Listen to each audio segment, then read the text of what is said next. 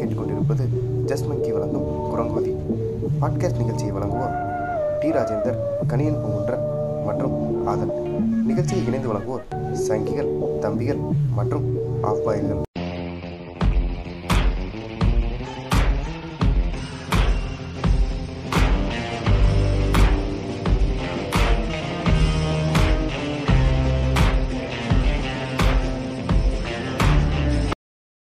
வணக்கம். இது ஜஸ்ட் மங்கியோட குரங்கூதி. நான் ஆதன். நம்மளோட கணியன் அப்புறம் டிஆர் இணைஞ்சிருக்காங்க வழக்கம் போல. வணக்கம். வணக்கம் மாதன் வணக்கம் டிஆர் வணக்கம் வணக்கம். எத்தனை தடவை சொன்னாலும் இந்த புண்டை திருந்த மாட்டான் இல்லையா? மாட்டேன் மாட்டேன். சரி ஓகே. சரி இப்போ இப்போ வந்து நம்ம இந்த எபிசோட்ல வந்து ஒரு ஆளை எக்ஸ்ட்ராவா நம்ம இன்ட்ரடியூஸ் பண்ண போறோம். யாரு அப்படின்னா நம்ம பேஜோட இன்னொரு அட்மின் ஃபவுண்டர்ரா அப்படி சொல்லு. இப்போ இப்போ நீ யாரு? அவன் ஃபோன்றனா நீ யாரு? நான் ஜூனியர் புண்டை. சரி ஓகே ஸோ வணக்கம் ஷெல்வி தாமஸ் ஷெல்வி வாங்க தாமஸ் ஷெல்வி வணக்கம். வணக்கம் வணக்கம். ரொம்ப சந்தோஷம். ஒரு- அதுல அதுல. செல்விங்கிறது செல்விங்கிறது செல்வின்னு முதல்ல மாத்து. டைப் பண்ணி வச்சிருக்கேன். ஸ்பெல்லிங் மிஸ்டேக்கு பரவாயில்ல எல்லாரும் உங்களுக்கு புதுசு இல்ல. இவர் வந்து வருஷம் ஆரம்பிச்சா போதும். இந்த வருடத்தோட பலன்கள் ராசி பலன்கள் எல்லாத்தையும் சொல்றவரு. அவர் தான் செல்வி. அவர் தானே கரெக்டா நீ யார சொல்ற நீ? அந்த செல்வி ஜோதிட-? ஜோதிட சிகாமணி செல்வி. இல்ல இல்ல. அவர் தாங்க மறுபடியும் எடப்பாடி ஆட்சி அமையும் சொன்னாரு. அப்பயே அந்த குதியா நான் ஒத்துருக்கணும். சரி அந்த- ஓகே. அந்த செல்வி இல்ல இது வேற செல்வி. டேய், அந்த இவன் தானடா தொப்பிக்காரன் டேய், தவறான வழிகாட்டுதல்களை சொல்லாதீங்கடா ஃபாலோவர்ஸுக்கு நான் ஆ, தான் சரி. I'm already broken. Thamarai Selvi. I'm already broken சொன்னோடனே நம்ம டிக்டாக்கர்ஸ் எல்லாம் சேர்ந்து ஒரு பாட்டு போடுவாங்கல்ல இவனுக்கு மனசு அழுதா தாங்காதே அவனா.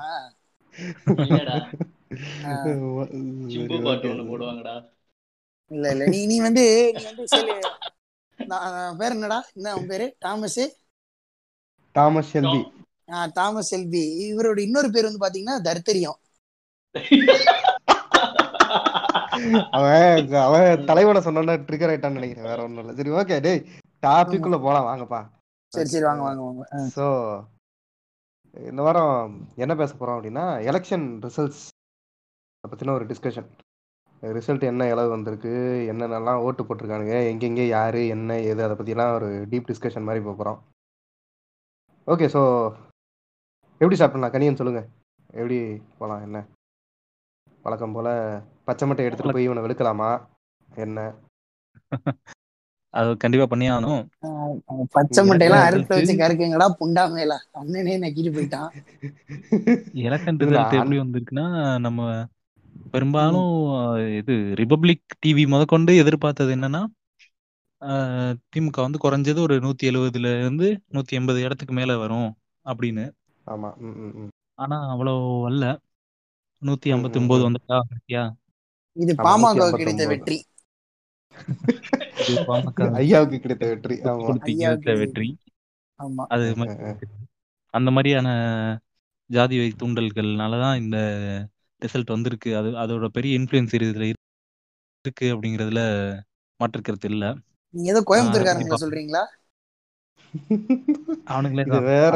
இது வேற அவன் வந்து இது வந்து டைரக்டா இன்டைரக்டா சொல்லணுமா? அவன் தான் சொல்லிட்டான்ல ஜாதிய வெறி இருக்குன்னு. நம்ம? நம்ம பூசணிக்கார புண்டைங்க அப்படின்னு சொல்லுங்க போலாம் வாங்க வாங்க போயிருவோம் அவன் மட்டும் இல்ல. அப்படியே. அவனுங்களை நம்ம அடிக்கிற வேலையில இந்த தருமபுரிக்காரங்களை அப்படியே விட்டுறோம் தருமபுரியில ம். வாஸ் அவுட் வச்சிருக்காங்க. யாருக்கு மாங்காஸ் தான் ஓகே ஓகே ஓகே நாலு சீட் வந்திருக்காங்கன்னு. நினைக்கிறேன் பாமக அஞ்சு சீட்டா இல்ல தர்ம அது நாலு சீட்டு நினைக்க நாலு நா- நாலு அஞ்சா அஞ்சு எடுத்திருக்காங்க ஆக்சுவலா அஞ்சு சீட்டு மொத்தமா அஞ்சு சீட்டு ம், ம். அஹ், என்னென்ன ஏரியான்னு இன்னும் பார்க்கல.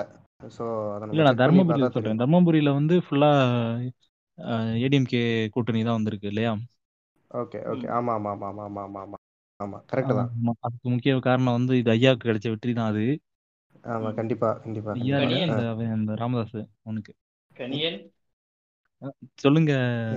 ந- நீங்க ஒரு ஊபியாக ஏடிஎம்கேவோட வெற்றியை மட்டும் சாதி சா- சாதிய பூசல் பூசாதீங்க. ஒரு டெல்டா மாவட்டங்கள்ல டிஎம்கே ஜெயிச்ச விஷயங்களும் அது ஜாதிய ஜாதிக்குள்ளதான் வந்திருக்குங்கிறத வந்து நம்ம மறுக்க முடியாது. இல்ல பார்த்து நிறுத்துறது அது வந்து திமுக திமுக ரெண்டுமே செய்யறது விஷயம் இருந்தாலும் அதே தர்மபுரியில எந்த ஜாதிக்காரனை ஏடிஎம்கே நிப்பாட்டினானோ அதே அளவுக்கு தான் ஓரளவுக்கு ஏடிஎம்கே காரன் நிப்பாட்டி இருப்பான் ம் ஆனா அஹ், ஒரு ஒரு ஆன்டி இன்குமென்சி மோடி அஹ், ஓட ஆன்டி வேவ் பிஜேபியோட ஹேட்ரடு இது எல்லாத்தையும் தாண்டி அந்த புதிய தலைமுறை டிபேட்ஸ்கள் நீங்கள் அதிகமா பார்த்திருக்கீங்கன்னு நினைக்கிறேன். அந்த ஆண்டி இன்கமசி ஆன்டி இன்கமென்சி அப்படின்னா என்ன? அதாச்சும் ஏற்கனவே ஆட்சியில இருக்கவங்க மேல உள்ள வெறுப்பு இருக்கு. இவங்க தப்பு பண்ணிட்டாங்க அதனால நம்ம திருப்பி ஆட்சி மாற்ற கொடுக்கணும் அப்படிங்கிறது. Okay okay. அது பொதுவா எல்லா தடவையும் இருக்கும். பொதுவா எல்லா. தடவையும் இருக்கும் அது. போன தடவையே அந்த வெறுப்பு இருந்துச்சு. ஆனா அன்பார்ச்சுனேட்டா அந்த ஓட்டு பிரிஞ்சப்ப ஓட்டு பிரிஞ்சதுனால அந்த ஒரு அஞ்சு பத்து பர்சன்ட் அந்த பக்கம் போய் அஞ்சு பர்சன்ட் ஆறு பர்சன்ட் அந்த பக்கம் போய் நிறைய ஒரு பர்சன்ட் ஓட்டுல தான் தோத்து போனாங்க. போன தடவை. திமுக. ஸோ அந்த மாதிரி விஷயம்லாம் இருக்கு இப்போ நம்ம பார்க்கறதுக்கு ஓகே நீங்க அப்படியே சொல்லுங்க கண்டினியூ பண்ணுங்க. அதுக்கப்புறம்லாம் பாத்தீங்கன்னா நம்ம எல்லாருக்குமே தெரிஞ்ச விஷயம்தான். இது. அவங்களோட மிஷன் தான். சீமானும் அஹ், கமலும் அவங்கவுங்க மிஷன்ல ஜெயிச்சிட்டாங்க தான். ஆனா இவங்களை நம்பிட்டு இருக்க அடிவருடிகள் வந்து மேற்கை ஏற்காதே. அஹ், தென்பாண்டி சீமையிலே காமராஜரே தோத்துட்டாரு. அஹ், காமராஜரே தோக்க காமராஜரை சொல்லக்கூடாது. தோக்கடிச்ச மண்ணு உங்களுக்கெல்லாம் என்னடா மரியாதை? மானம் தொட்டு போனார். இது வானம் தொட்டு போனார் மானம் உள்ள சாமி. அதெல்லாம் போட விட்டீங்களே. ஆ. இந்த மாதிரியா? ஆமா. எ- ம். போடாத இல்ல அஹ் எல்லாமே போட்டுட்டு இருக்கானுங்க. நம்ம ஆஃப் பாயில்ஸ் அவனுங்களையும் கொஞ்சம் இப்ப இந்த பாட்காஸ்ட்ல கவனிக்கலாம்னு இருக்கோம். இ- இதுல ஒருத்தர் நல்ல நேக்கா எஸ்கேப் ஆயிட்டாருங்க. யாரு? சூப்பர் ஸ்டாரு அவன் அவன அவன் அவனை இல்ல. பத்தி கடைசியா பேசுவோம். அவனை அவன் வரமாட்டான்னு அவரு- தெரியுமே ஆ, அவர் இந்த சொல்லுங்க. வராத எடுத்த முடிவு தான். இந்த தமிழ்நாட்டுக்கு செஞ்ச நன்மை இந்த இந்தியாவுக்கு செஞ்ச நன்மை இந்த உலக மக்கள் எல்லாத்துக்கும் செஞ்ச நன்மை அதான். அவரோட ஆமா, அவருக்கு வந்திருந்தாருன்னா- அதான். வந்திருந்தாருன்னா கொஞ்சம் ஓட்டை உடைச்சு விட்டுருப்பாரு. டிஎம்கேக்கு போற ஓட்டை உடைச்சு விட்டு ஒரு இன்னும் இந்த இதா இருக்கும். ஆ, ஆமா வரல இருக்கிற விஷயம் வந்து இன்னும். காம்ப்ளிகேட் ஆயிருக்கும் அதுதான். வேற வேற எதுவும் அதுல ஒன்றும் பெருசா இல்ல. ஆ சொல்லுங்க. கனியன் கனியன். ஆஹ் இந்த இதான் பாட்காஸ்ட்ல பார்க்க போறோம். இதுல ஒண்ணு ஆரம்பிக்கலாம். முதல்ல. இத- இத அப்படியே கொஞ்சம் கொஞ்சமா ஸ்டார்ட் பண்ணலாம். ஆக்சுவலா என்ன விஷயம் அப்படின்ற நான் சொல்லிடுறேன். இந்த வாரம் வந்து ஒரு வேற ஒரு டாபிக் நாங்கள் ரெடி பண்ணி வச்சுருந்தோம். ஒரு இன்ஸ்டாகிராம் பக்கத்தில் போய் ஒரு ஏதாவது ஒரு விஷயத்த பார்க்கலாம் அப்படின்னா ஃபுல்லாக எடிட்டு தான். காமராஜரே தோக்கடிச்ச இந்த மண்ணு. உங்களை மட்டும் ஜெயிக்க விட்டுருமா? அப்படின்னு அது வேற ஒருத்தன் பேசி வேற வீடியோ போட்டிருந்தான். செம்ம டென்ஷன் ஆகி ஒரு ஏழு மணிக்கு ஒரு கணினுக்கு ஃபோன் பண்ணேன். யோ முடியல என்னால். இவனுங்களை பற்றி பேசிடுவோம் நான் நேற்றே சொன்னேன் கேட்க மாட்டேன் அப்படின்ட்டு பேசிடுவோம் அப்படி ஒரு வெயிட் டிஸ்கஷன் மாதிரி போயிடுவோம் அப்படின்னா சரி ஓகே என்ன ஏது? மெயினா இன்னைக்கு அடிக்க போறது யாருன்னா கமலா சீமான. அப்படிதானே? ஆமா. மோஸ்ட்லி இந்த- காண்டிக்கிறேன். ஏன் கண்டிக்கிற நீங்க? டேய், டேய், அவன் ரத்தத்தின் ரத்தம் போலடா. கண்டுபிடிச்சிட்டாங்க டேய் நீங்க இவ்வளவு சண்டையில. தேமுதிக என்ற மிகப்பெரிய கட்சியவே மறந்துட்டீங்க. அவன் டெபாசிட்டே வாங்கல எந்த ஓட்டு வாங்கியிருக்கான் இந்த தொகுதியில ஐயோ ஓட்டு நம்பரை சொல்லிட்டேனே கண்டுபிடிச்சிருவாங்களே தொகுதிக்கு வந்து உன்னை வெட்டுவாங்க. நான் கட் பண்ணிடுறேன் விட்டுரு. போடு போடு போடு பா. இப்பா நம்ம இல்ல, நீ போடுப்பா பாத்துக்கலாம். அந்த இடத்துல பீப் எதுவும் போட்டா போட்டுரு.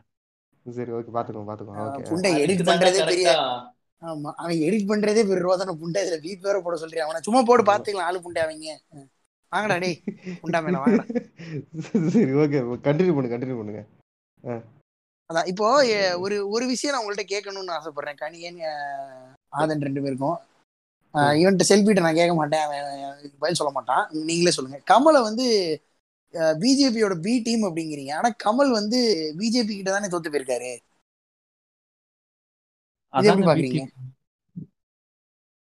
சரி ஓகே? இப்போ நான் இப்போ நான் சொல்றேன். நான் சொல்றேன் இதுக்கு ஆன்சர் நான் சொல்றேன். அப்புறமா கனியன் கண்டினியூ பண்ணுவாரு. ஓகேவா? செல்வி என்ன பண்ணுவாரு? செல்வி வந்து. சும்மா இருப்பாரு. பேஜ்ல என்ன பண்றாரோ அதே பண்ணுவாரு. சரி ரைட் ஆமா ஆமா ஆமா. சரி ஓகே இப்போ அவன் அந்த ஃபேக் மெயில் வேற போட்டுறான் அவன். ஆமா சரி ஓகே டேய், இப்ப டேய் இவனை எல்லா பாட்காஸ்ட் சேர்த்துக்க வேண்டாம் எல்லாத்துக்கும் சிரிக்கிறான்டா. ஆமா. இங்க பாருங்க. இப்போ எப்படி எஸ் வி சேகர் காமெடியில எல்லாம் அவனுங்களே இப்போ சிரிச்சுக்குவானுங்களே. அந்த மாதிரி சேகர் காமெடிகள்லாம் நல்லா தான் இருக்கும். நீ நீ ப்ரோ. செத்தடா நீ ஸ்- நீ செத்தடா சொன்னி நூல் வெளில வாடா நீ. நூல் தெரியுது ப்ரோ. நூல் தெரியுது ப்ரோ. நூல் தெரியுது அதாவது கூலும் தெரியுது ப்ரோ. உனக்கு உன்னோட உரிமை எப்படியோ அதே மாதிரி அது என்னுடைய உரிமை. சரியா. சரி. அதாவது காமெடிகள் காமெடிகள்ங்கிற அவன் கட் பண்ணி விட்டுருங்க அதன் நான் அவன் கட் பண்ணலாம் தான் டென்த் இருக்கு ஏய் நீ வெளியே போடா வெளியே போடா நீ ஃபர்ஸ்ட் நான் வந்து உனக்கு செல்வி நான் வந்து உனக்கு இந்த எஸ் வி சேகர் காமெடிகள்லாம் அனுப்பி விடுறேன். நீ பார்த்து ஆர்கேசம் அடைஞ்சுக்க. என்ன? சரி ஓகே. ஏலே அவுட் ஆஃப் த டாபிக் போய் தொலையாதீங்களே. எல்லாம் உள்ள வாங்கடா. ஓகேடா. இந்த பாட்காஸ்ட்ல நான் ஜனநாயகத்தை விரும்புறேன். அந்த மாதிரி இருக்கும்னு நான் எதிர்பார்க்கறேன். கொஞ்சம் சூத்த மூட்டுரு. பேஜுக்கு நீ வர்றதே அதிசயம். இதுல பாட்காஸ்ட் புண்டைக்கு வந்திருக்குது அதை விட அதிசயம். இந்த இந்த இடத்துல ஒரு ஒரு கருத்து சொற்களை வந்து சொல்லணும்னு ஆசைப்படுறேன். சொல்லுங்க. உங்ககிட்ட அருணா கயிறு இருக்கிறத நான் எப்படி கேள்வி கேட்கலையோ அதே மாதிரி என்கிட்ட மேல நூல் இருக்கிறத நீங்க கேட்காதீங்க. அது உங்க சரியா? அது உங்க உரிமைனா இது ஏன் உரிமை. இந்த பாயிண்ட இந்த பாயிண்ட நம்ம ராஜாஜியோட யோசிச்சிருக்க மாட்டாரு. So follow Rajaji from heaven கேப்பாரு. சவுக்கு சவுக்குன்னு சத்தம் வருது. இந்த இந்த பாயிண்ட் தெரிஞ்சிருந்தா நான் அன்னைக்கே டிபேட்ல பெரியார புடிச்சு அம்பளுத்திருப்பேனே அப்படின்னு. ஆமா ஆமா. ஆனா அந்தால இதுல திருப்பி இப்போ ஓத்துருப்பாரு அது ஒன்னும் ஒரு விஷயம். ஆமா. இப்போ நீ ஒன்னும் குறைஞ்சு போகல. நீங்க வந்து ஒரு எடிட்டட் போஸ்ட் கூட போடலாம். சரியா? விநாயகர் சிலையை குளத்துக்குள்ள போட்டு அடிக்கிறது இந்த மாதிரி தேவரையா சொன்னது. ம். அதுக்கு பெரியார். ஆஹ் பெரியாருக்கு கொடுத்த செருப்படி அப்படின்னு நீங்க ஒரு போஸ்ட் போடலாம். தவறு இல்லை. ஜனநாயக நாட்டுல எல்லாமே எல்லாமே ஏன் ஏன்? அத அத அது நீங்களும் ஒரு அட்மின் தான் நீங்களும் போடலாமே. அந்த போஸ்டர் ரெடி மாட்டேன். பண்ணதே நான் தான். ஓகே அதாவது டி ராஜேந்தர் நீங்க கேட்ட கேள்விக்கு என்ன பதில் அப்படின்னா எனக்கு வந்து கோயம்புத்தூர் சவுத் மக்கள் மேல உண்மையை சொல்லணும்னா கோவம் எல்லாம் கிடையாது ஏன்னா நயினார் ம் நாகேந்திரன் வந்து நாற்பதாயிரம் ஓட்டு வாங்கியிருக்காப்ல சரி. கமலஹாசன் நாற்பத்தஞ்சாயிரம் ஓட்டு வாங்கியிருக்காப்ல சரி. அப்படின்னா மொத்தம் ஓட்டு எவ்வளோ? ஒரு எண்பத்தஞ்சாயிரம் ஓட்டு வருதா? சரி அந்த எண்பத்தஞ்சாயிரம் ஓட்டு பிஜேபிக்கு அகேன்ஸ்டா தானே போட்டிருக்காங்க? நயினார் நாகேந்திரனுங்க யோ. Sorry Nainar sorry Mayura Mayura Jayakumar Mayura Jayakumar. Nainar நீங்க நீங்க அப்படி பாக்குறீங்க?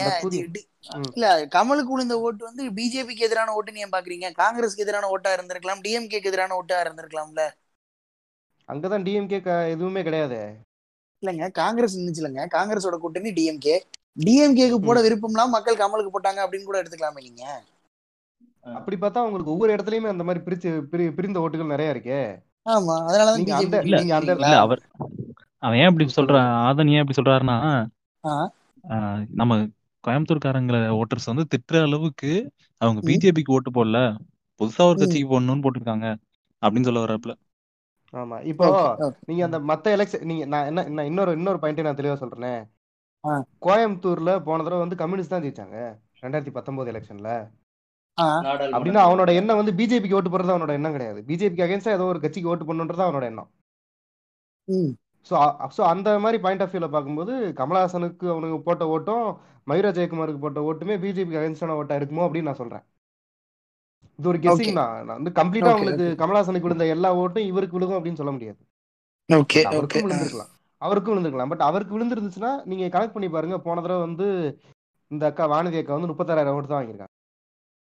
ஓகே அப்படி கனெக்ட் பண்ணி பாரு. அதே தொகுதியில தான் அந்த இந்த எலெக்ஷன்கள்லாம் வரும்போது அவங்க முப்பத்தாறாயிரம் ஓட்டு வாங்கியிருக்காங்க கடைசி எலெக்ஷன்ல.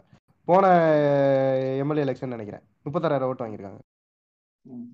ஸோ அதே ரேஷியோல தான் இருக்காங்க. டோரா அக்கா முப்பத்தி மூணாயிரம் ஓட்டு வாங்கியிருக்காங்க. பரவாயில்ல பரவாயில்ல. ஆ. டோரா அக்காவோட விஷயத்துல பெரிய இராணி என்ன தெரியுமா? என்னது டோராக்கான முதல்ல யாருன்னு சொல்லிருங்க. நம்ம மதுரவாயில் தொகுதி எம்எல்ஏ வேட்பாளர் மக்கள் நீதி சரவணன் அக்கா சர்ப்பம். இரும்பை கொண்டு இது சொல்றானே இவன் எத்தனை நேரம் இந்த வீடியோ பார்த்திருப்பான் பாருங்க. அதை எடிட் பண்ணதுனால ரைட் பார்த்து பார்த்து எடிட் பண்ணிருக்க. ஆமா. அந்த அதுல அதுல ஒரு அருமையான ஒரு விஷயம் இருக்கு. அந்த விஷயத்த நான் சொல்லிடுறேன். சொல்லுங்க. ஆனா அண்ணன் சீமான் இருக்கார்ல தலைவர் சீமான். அந்த அந்த புண்டாமனை எங்க சரி சொல்லுங்க. இல்ல இல்ல இல்ல இல்ல சொல்றேன். ஏன்னு சொல்றேன். அவர் நாற்பத்தஞ்சாயிரம் ஓட்டு வாங்கியிருக்காரு.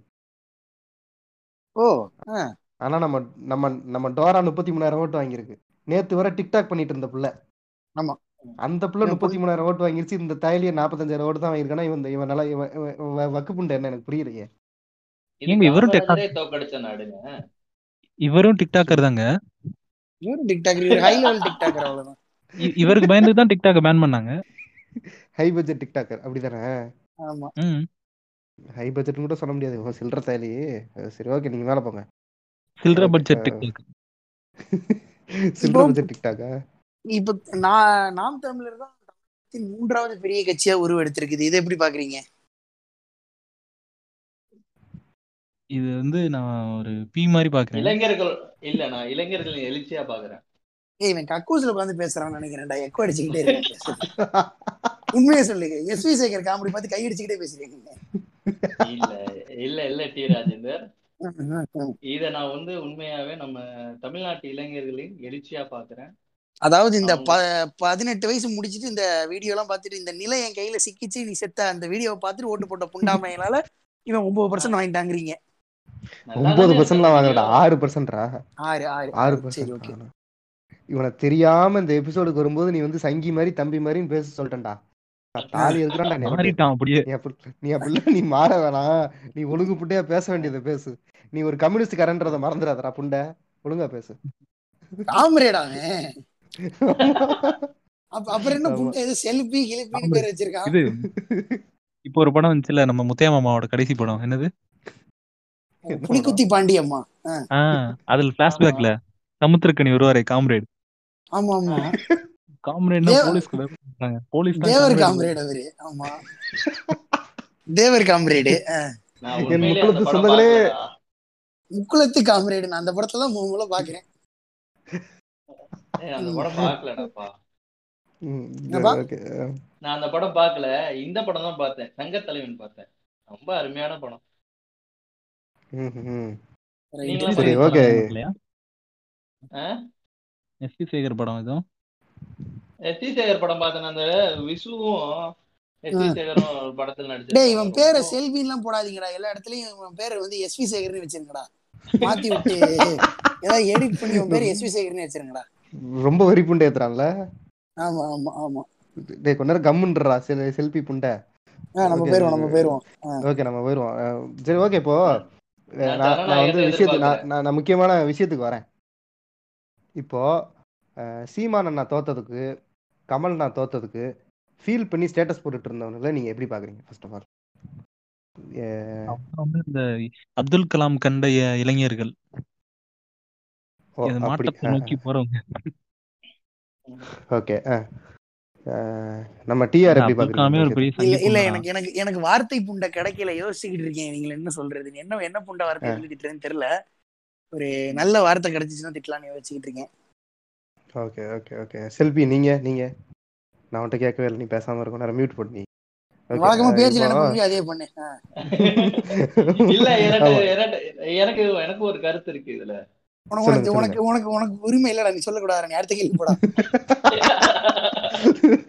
சொல்லுங்க சொல்லுங்க செல்வி சொல்லுங்க. ஒழுங்கா சொல்லு. சங்கி குதி மாதிரி பேசுனா செருப்படி விழுகும். இல்ல இல்ல இல்ல. கமலஹாசன் தோத்ததுக்கும் சீமான் தோத்ததுக்கும் வருத்தப்படுற ஆஹ், அது வந்து ரொம்ப கஷ்டப்பட்டு ஸ்டேட்டஸ் வைக்கிறவங்கள நான் எப்படி பாக்குறேன்னா. அவங்க எல்லாம் இப்ப இப்படி இருக்காங்க இன்னும் கொஞ்ச நாள் அவங்களே திருந்திடுவாங்க அப்படின்னு தோணுது எனக்கு. இருந்து டிஎம்கே கூட்டு போட்டுருவாங்க அதானே? இன்னொன்னு டிஎம்கேக்கு ஓட்டு போடுறதுங்கிறது வந்து ஒரு சந்தர்ப்பவாதமா தான் நான் பார்த்துட்டு இருக்கேன் அரசியல்ல. சந்தர்ப்பவாதம் தான் ரொம்ப முக்கியம். வேற வேற வழி இல்ல. வாதம்ங்கிறது வேற. இந்த சந்தர்ப்பத்துக்கு அதான் கர சரியா இருக்கும் அப்படின்னு தான் சொல்ல வர்றோம் நம்ம. அதாவது ஒரு வயசான சாய்ஸ் அப்படின்ற மாதிரி. வச்சுக்கலாம். இல்ல, அதுதான் நான் இல்ல, சொல்றேன்.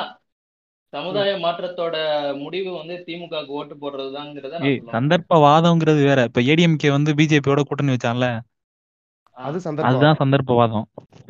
சாரி அதாவது அதாவது அதாவது செல்பி என்ன மேட்டர்னா இப்போ. இந்த இந்த மம்மி செத்து போயிருச்சு. ஓகேவா.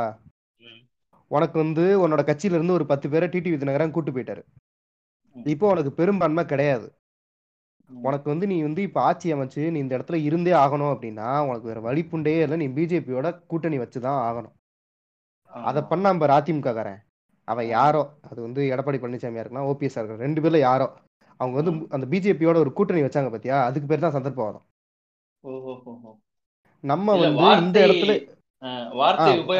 நீ சொன்ன நீ சொன்ன வார்த்தை வந்து தப்பு. அதை தான் சொல்றோம். வேற ஒன்றும் இல்லை. ஆனா ஆனா நீங்க சொன்ன அந்த பாயிண்ட் ரொம்ப கரெக்ட் அதாவது இந்த டைம்ல இந்த எலெக்ஷன்ல நம்ம இந்த டீமுக்கு ஓட்டு போட்டா அது வந்து ஒரு வயசான சாய்ஸா இருக்கும்.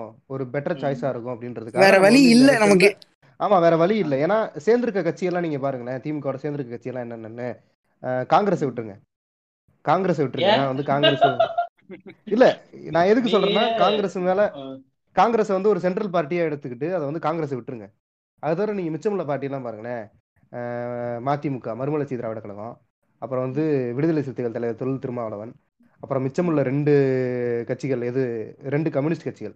இந்திய கம்யூனிஸ்ட் மார்க்சிஸ்ட் கம்யூனிஸ்ட் ரெண்டு கட்சியும் இருக்காங்க. அது போக யார் இருக்காங்க? தமிழக வாழ்வுரிமை கட்சி இருக்காங்க அப்புறம் முஸ்லீம் லீக் இருக்காங்க. இவங்க எல்லாருமே இருக்காங்கல்ல? இந்த அலையன்ஸ் அதாவது இந்த அலையன்ஸ்ல உள்ள எல்லா கட்சியுமே ஓரளவுக்கு நம்ம நம்பக்கூடிய கட்சியா இருக்குல்ல? அவங்க எல்லாருமே இந்த இந்த டைம்ல வந்து இந்த பாசிசத்தை எதிர்க்கணும் அப்படின்றதுக்காக இந்த குரூப்போட சேர்ந்திருக்காங்க. அவங்க ஒரு டெமோக்ராட்டிக் அலையன்ஸ் வச்சிருக்காங்க. ஸோ ஆஹ் அந்த அலையன்ஸ் வந்து இப்போ இந்த சந்தர்ப்பத்தில் இது ஒரு பெட்டரான ஒரு ஆப்ஷனா இருக்குன்னு சொல்லிட்டு அந்த ஆப்ஷன் நம்ம பெட்டரான ஆப்ஷனை சூஸ் பண்றோம். அவ்வளவுதான். மற்றபடி இந்த அதுவும் ஆப்போசிட்ல பாருங்க எப்படி கூட்டணி செய்திருக்காங்க. அதிமுக பாமக பாஜக. இப்போ பேச்சு என்ன அடிபடுதுன்னா பாமக. வந்து இதற்கப்புறம் வந்து அது தன்னை பிஜேபியாகவே மாற்றிக்கொள்ள போது இரண்டு கட்சிகளையும் ஒண்ணு சேர்க்க போறாங்கங்கிற மாதிரி அந்த தாமரை மலர்றதே பாத்தீங்கன்னா அந்த மாம்பழத்தோட கொட்டையில இருந்து தாமரை தாமரையே மலர போகுது சொல்லுங்க சொல்லுங்க. அந்த அந்த கொட்டையில இருந்து ரெண்டு இலை வந்து அந்த இலையில இருந்து அந்த தாமரை மலரும் அப்படின்னு நினைச்சாங்க. ஐயாவோட கொட்டை வந்து அழுகிருச்சு.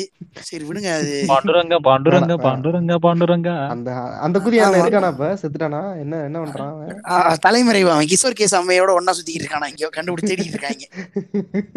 இல்ல இன்னைக்கு கூட ஏதோ ஸ்டேட்டஸ் போட்ட மாதிரி இருந்துச்சு கிஷோர் கேசாமி என்ன மேட்ரு இந்த திமுக வந்து அராஜகம் பண்ணுது அப்படி இப்படின்லாம் ஏதோ போட்டுட்டு இருந்தான் திட்டுக்குதி அதாவது இந்த இதுக்கா?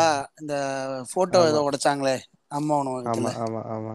நீ தானே பண்ணிட்டு இருந்த சுன்னி? இல்ல நீ சொன்னதுக்கு அப்புறம் நான் ஏத்துக்கிட்டேன். ஆமா எவனோ ஒருத்தன் கடை கோடி தொண்டன் பண்ற தப்புக்காண்டி ஒரு தலைமைய சொல்றது தவறான ஒரு விஷயம் தான் எவனோ ஒருத்தன் மண்டவன் மண்டவன் மேல ஆக்ஷன் எடுத்துட்டாங்க கரெக்ட் ஆமா ஆமா. கனியன் இதுக்கு அந்த ஒரு இது கொடுத்துருங்க நீங்க. இது வந்து அந்த பொது புத்தியில இவங்க எப்படி பாக்குறாங்க அப்படின்ற விஷயத்த நீங்க சொல்லிருங்க. இல்ல நானே நானே நானே ஒரு விஷயம் ஒத்துக்கிறேன். நானே முதல்ல அப்படிதான் பேசினேன். அதுக்கப்புறம் இவங்க ரெண்டு பேரும் எக்ஸ்பிளனேஷன் கொடுத்தாங்க. அதுக்கப்புறம் தான் எனக்கே புரிஞ்சுது. ம் சொல்லிரு. சொல்லுங்க கனியன். பொது புத்தினா இப்ப இந்த பவர் கட் மீம் போடுவான். திமுக வந்துட்டு அப்படின்னு சொல்லுவான். நிலாபகரிப்பு ஆஹ் நில அபகரிப்புன்னு சொல்லுவான். மணல் கொள்ளை. மணல் கொள்ளை எல்லாமே சொல்லுவான். ஆனா இதெல்லாம் அதிமுக ஆட்சியில நடக்கவே இல்லையா? திமுக ஆட்சியில சொல்றதுக்கு. இது எல்லாமே எல்லா ஆட்சியிலும் நடக்கிறது தான். இது தப்பு தான். இது சரின்னு யாருமே சொல்லல. ஆனா தொகுதிக்காரன் என்ன சொல்லுவான்? திமுகவுக்கு மட்டும் இதை வந்து லேபிள் பண்ணி வச்சிருவான். ஈவன் நான் நான் பார்த்த வரைக்கும் ஒரு கட்சியா பண்ண கலவரம் என்ன? ஜெயலலிதா அம்மா வந்து ஜெயிலுக்கு போகும்போது கொளுத்துனது. கொளுத்துனது. ஊர் ஃபுல்லா கடையெல்லாம் அடிச்சு நொறுக்குனது. அதுதான் நான் இப்போ நம்ம வந்து ஒரு ஆக்டிவா பேச ஆரம்பிச்சது. பார்த்ததுல ஒரு பெரிய கலவரம். அதுக்கு முன்னாடி வந்து ஜெயலலிதா தருமபுரியில பஸ் எரிச்சு கொண்டது அந்த சின்ன வயசுல கொஞ்சம் விவரம் தெரிஞ்ச டைம்ல அந்த மாதிரி ஒரு. கலவரங்களை பார்த்தேன். அப்புறம் வந்து இந்த மரம் வெட்டி போடுறது நீங்க பாமகவோட கலவர கலவரங்கள். ஆஹ் ஐயாவோட கலவரத்தை விட்டீங்களே. அப்புறம் அது போராட்டம்டா. பரமக்குடி கலவரம் போராட்டம் அது. டென்ஷன் ஆகாதீங்க டென்ஷன் ஆகாதீங்க டிஆர். அப்புறம் எனக்கு ரத்தம் கொதிக்குதுங்க ஐயான்னு சொன்னாலே. அப்புறம் அப்புறம் பிஜேபி பண்ண இந்த விநாயகர் ஊர்வல கலவரங்கள். இதெல்லாம் தான் நான் பார்த்ததுலே ஒரு பெரிய கலவரம். அதோட சேர்த்து திமுக பண்ண தினகரன் பத்திரிகை இருப்பு அந்த பிரச்சனையும் இருக்கு. அது வந்து அது அது வந்து எப்படி சொல்றேன்னா அது வந்து ஒரு கலவரமா சொல்ல முடியாது. அது வந்து பர்சனல் வெஞ்சன்ஸ் மாதிரி. அந்த அழகிரி பண்ண தப்பு தானே அது. அது மொத்தமா அந்த கட்சியை நம்ம குறை சொல்ல முடியாதுல்ல? அந்த இஷ்யூல நான் சொல்றேன். இது திமுக ஆதரவுன்னு சொல்லல. அழகிரி இல்ல. அழகிரி கனிமொழி அவங்க எல்லாமே. சேர்ந்து பண்ணதுதான் அது. தயாநிதி மாறன் அவரோட இதுக்கு தயாநிதி மாறன் தான் வந்து அடுத்த வாரிசு அப்படின்னு வந்து ஒரு கருத்து கணிப்பு வெளியிட்டாங்க. ஏசி இல்ல சேர்ந்து. இல்ல இல்ல. இல்ல ஸ்டாலின் ஸ்டாலின் தான் அடுத்த வாரிசுன்னு சொன்னாங்க. மொத்தமா மாத்தி அதுல வந்து ஆமா. ஆக்சுவலா ஸ்டாலின் வந்து அடுத்த வாரிசு அவர் வரும்னு சொல்லிட்டு நைன்டி பர்சன்ட் சொன்னாங்க. மிச்சம்ல எல்லாருக்கும் ரெண்டு ரெண்டு பர்சன்ட் சொன்னாங்க. இல்ல மிச்சம் அதனால கோவமாயி தயாநிதி மாறன் கூட சொல்லிட்டாங்கன்னு நினைக்கிறேன். ஆமா ஆமா ஆமா ஆமா அடுத்தது சொன்னது ரெண்டாவது இது அவன் போட்டது தானே தினகரன் போட்டது தானே. அதனால அதனாலதான் பிரச்சனை வந்தது. ஆனா எனிவேஸ் பிரச்சனை பிரச்சனை தான் அது. இது எதனால வந்துச்சு அப்படிங்கிறது வந்து அது ரெண்டாவது விஷயம். இந்த இந்த கலவரம் நடந்திருக்கு. இதெல்லாம் நமக்கு விவரம் தெரிஞ்சதுக்கு அப்புறம் ஆஹ், இந்த நைன்டிஸ் கிட்ஸ் டூ கே கிட்ஸ்னு சொல்லுவாங்கல்ல இவனுங்களுக்குலாம் தெரிஞ்சிருக்க. கூடிய கலவரமா இருக்கும். இது வந்து எல்லா கட்சிக்குமே எல்லா கட்சியுமே கலவரம் பண்றது இது- தப்பு தான். ஆனா பொதுவான திமுக மட்டும் ரவுடி கட்சி அப்படின்னு லேபிள் பண்றது வந்து ஒரு பொது புத்தி. ஏன்னா நான் ம். அதை விட பெரிய அதிமுக ரவுடிசம் தான் பார்த்திருக்கேன். எல்லாருமே பார்த்திருக்கோம். எல்லா கட்சியுமே இந்த. ரவுடிசம் பார்த்திருக்கோம். ஏங்க ரவுடி எல்லாரும் சேர்ந்து போய் பிஜேபியில போய் சேர்றாங்க. அதுக்கு மேல வேணும்? கட்சி ஃபுல்லாவே ரவுடி வச்சிருக்கானுங்க. யாரு? அண்ணாமலை ஐபிஎஸ் அவர்களை சொல்றீங்களா நீங்க? ஐயோ அண்ணாமலை அவர் ஐபிஎஸ் ஐபிஎஸும் ஒருத்தர் இருக்கான். அவரு அவர் அதே இடத்துல வந்து பல்லெல்லாம் தட்டிடுவேன்னு சொன்னாரு பிரச்சாரத்துல. இல்ல நான் நாங்க பேசிட்டு இருக்கிறது ரியல் ரவுடியை சொல்லிட்டு இருக்கோம். ஓகே ஓகே அதாவது பிரதர் இப்போ என்கவுண்டர் லிஸ்ட்ல இருக்கவனுங்க எக்கச்சக்க கேஸ் இருக்கவனுங்க அப்படி இப்படின்னு எல்லா ரவுடியெல்லாம் சே வந்து சேர்ந்த இடமா தானே அது இருக்கு பிஜேபிங்கிறது இந்த எலெக்ஷன் முன்னாடி வரைக்கும் அப்படித்தானே ஆள் சேர்த்துட்டு இருந்தானுங்க. ஆமா. இதுல சொல்ல வேண்டிய விஷயம் ஒண்ணு இருக்கு. என்னன்னா இது வந்து பொது புத்தின்னு சொல்லும்போது திமுக வந்து ரவுடி கட்சி ரவுடி கட்சி திரும்ப திரும்ப சொல்லிட்டே இருக்காங்க. ஆனா நான் ஒரு விஷயத்தை ஆட் பண்றேன். என்னன்னா பொதுவா திமுகல வந்து சேர்றவங்க வந்து மெஜாரிட்டியா பாத்தீங்கன்னா அவங்க வந்து ஏதாவது ஒரு துறையில இருக்கவங்களா இருப்பாங்க துறை வல்லுநர்களா இருப்பாங்க. ஃபார் எக்ஸாம்பிள் இந்த எம்பி எலெக்ஷன்ல வந்து அங்க போனவங்க எல்லாரையும் நீங்க கவனிச்சு பாத்தீங்கன்னா தெரியும். இந்த எம்பி எலெக்ஷன்ல இருபத்தி மூணு அமிச்சாங்களா? இருபத்தி ஒன்று அமிச்சாங்களா? ஒரு கவுண்ட் அமிச்சாங்க. அந்த கவுண்ட்ல உள்ளவங்க மோஸ்ட்லி பாத்தீங்கன்னா ரைட்டர்ஸா இருப்பாங்க. இல்லைன்னா டாக்டர்ஸா இருப்பாங்க. இல்லைன்னா ஒரு ஏதாவது ஒரு பட்டப்படி முடிச்சவங்க இருப்பாங்க லாயர்ஸா இருப்பாங்க. இந்த மாதிரி இருக்கிற ஆளுங்களா அமிச்சாங்க. பட் ரெண்டாயிரத்தி பதினாலுக்கு போங்க. அதிமுக இருந்து போனதுல எத்தனை பேர் ஒரு ஒரு நல்ல பட்டம் உள்ள நிற மக்களுக்கு நிறைய தெரிஞ்ச முகம். அந்த முப்பத்தொன்பது சீட்டும் ஜெயலலிதாக்காக மட்டுமே ஓட்டு போட்டு அனுப்பின ஆளுங்க தானே? கம்பேரிட்டிவ்லி நீங்க பாத்தீங்கன்னா நீங்க கம்பேரிட்டிவ்லி நீங்க பாத்தீங்கன்னா திமுக விட ஆப்வியஸ்லி என்னால இதை வந்து அடிச்சு எங்க வேணா நான் சத்தியம் பண்ணி சொல்லுவேன். அதிமுக ரவுடிகள் அதிகம் தான் திமுக ரவுடிகள் இருக்காங்கன்னு கூட நான் சொல்லல. திமுக அராஜகம் பண்ணுது. இந்த மாதிரி ஒரு அடித்தட்டு ஊழியர் அராஜகம் பண்ணலாம் தப்பு பண்ணலாம் அதெல்லாம் நிறைய இருக்க தான் செய்யுது. ஆனா அந்த கட்சி தலைமையில அந்த ஒரு மேல் பொறுப்புல ஒரு மேல்மட்டத்துல இருக்க ஒரு ஆளே வந்து அடிதலி பண்ற அந்த கவுண்ட் வந்து திமுக விட பல மடங்கு அதிமுக அதிகம். நான் பல மடங்குன்னு சொல்றேன். அதிகம்னு சொல்லலை பல மடங்கு அதிகம்.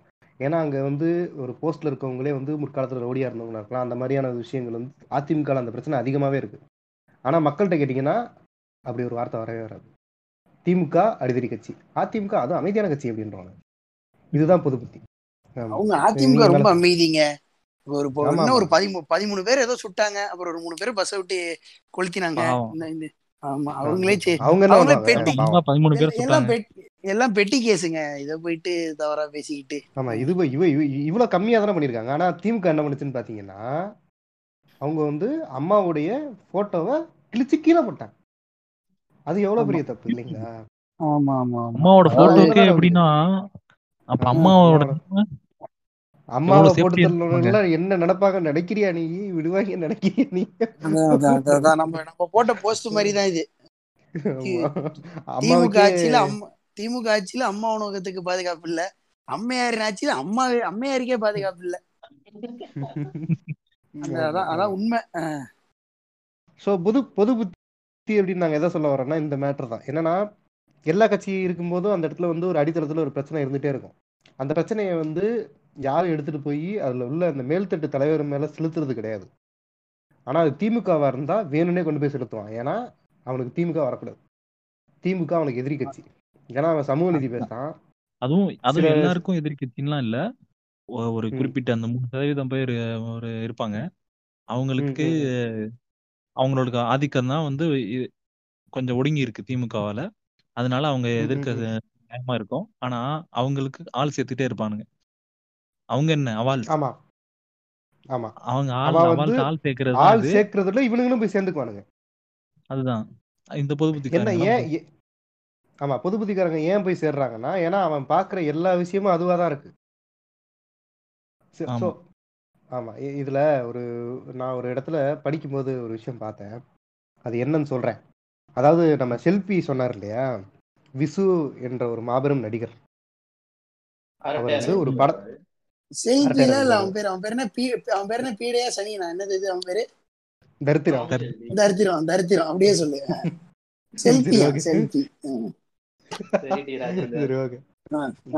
அதாவது விசு அப்படின்றவர் வந்து எந்த அளவுக்கு ஒரு அவன் பேசாம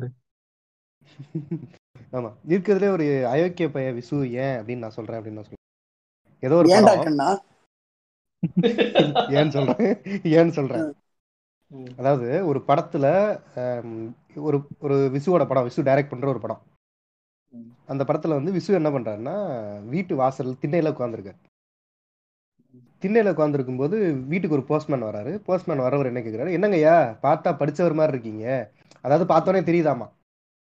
இதுல இந்த இந்த விஷயத்தை டீகோட் பண்ணா எவ்வளவு வன்மம் இருக்குன்றத மட்டும் நீங்க கவனிச்சுட்டே வாங்க. ஐயா பார்த்தா பெரிய மேதாவி படிச்சவர் மாதிரி இருக்கீங்க. இப்படி திண்ணையில லுங்கியை கட்டிட்டு அசிங்கமா உட்காந்துருக்கீங்க எது லுங்கி கட்டிட்டு உட்காந்துருக்குது அசிங்கம்னு அந்த போஸ்ட்காரன் சொல்றானா ஓகேவா? அப்படியே கண்டினியூ பண்ணுங்க. இப்படி அவர் சொல்றாரு. சொன்ன உடனே விசு சொல்றாரு. ஏங்க ஆயிரத்தி தொள்ளாயிரத்தி அறுபத்தி ஏழுக்கு அப்புறம் நான் பேண்ட் போடுறதே நிப்பாட்டிட்டேங்க. ஏன்னா கண்டவனும் பேண்ட் போட ஆரம்பிச்சிட்டான். நானும் போட்டா எனக்கு என்ன மரியாதை? அப்படின்னு விசு சொல்றாராம். புரியுதா என்னன்னு? வருஷத்தை மென்ஷன் பண்ணுவான்? ஆமா வருஷத்தையும் மென்ஷன் பண்ணுவாரா நான் இந்த வருஷத்துல நான் பேண்ட் போடுறதே விட்டேனே அப்படின்ற. எந்த வருஷம் சொன்னாரு சன் ஆயிரத்தி தொள்ளாயிரத்தி அறுபத்தி ஏழு. ஓ ஓகே நீங்களே கண்டுபிடிச்சுக்கோங்க என்னன்னு. சொல்லுங்க. ஆனா இல்ல பின்னாட்கள்ல வந்து அவர் சன் டிவில அரட்டை அரங்கம் நடத்திட்டு இருந்தாரு. பிரதர் நீங்க சன் டிவி வந்து என்ன நினைக்கிறீங்க? சன் டிவி வந்து சந்தர்ப்பத்துக்காக மாத்திரும். நீங்க நல்லா கவனிச்சு பாருங்க. இந்த அத்தி வரதர்னு ஒரு விஷயம் வந்தப்போ கலைஞர் டிவியை தவிர மிச்சமில்ல எல்லா டிவியும் ப்ரோமோட் பண்ணலாம். அதிகமா ப்ரோமோட் பண்ணது சன் நியூஸ் தானே? ஓகே ஓகே எனக்கு நியூஸ்ல இப்போ வந்து கலைஞர் டிவில சொல்வதெல்லாம் அஹ், நேர்கொண்ட பார்வை. நம்ம சரஸ்வதியா? அது யாரு? அந்த அம்மா பேரு லட்சுமி ராமகிருஷ்ணன் பண்ற மாதிரி. ஆமா. Okay okay. ஆமா. அந்த மாதிரி.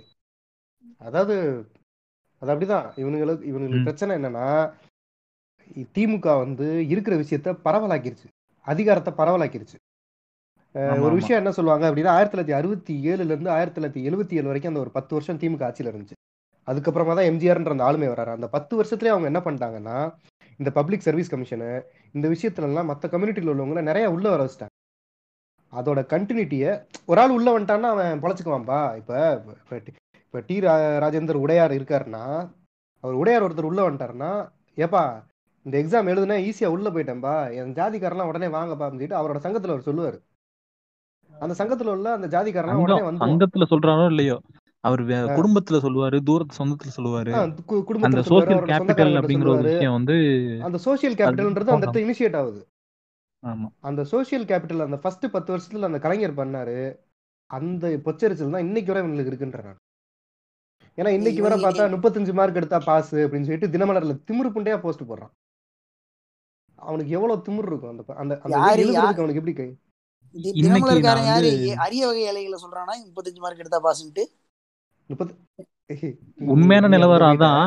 ஆனா அவன் சொல்றது மத்த அவன் முப்பத்தஞ்சு கூட நம்மள சொல்றான். முப்பத்தஞ்சு கூட இல்லைங்க. இருபத்தேழு புள்ளி அஞ்சுங்க அது.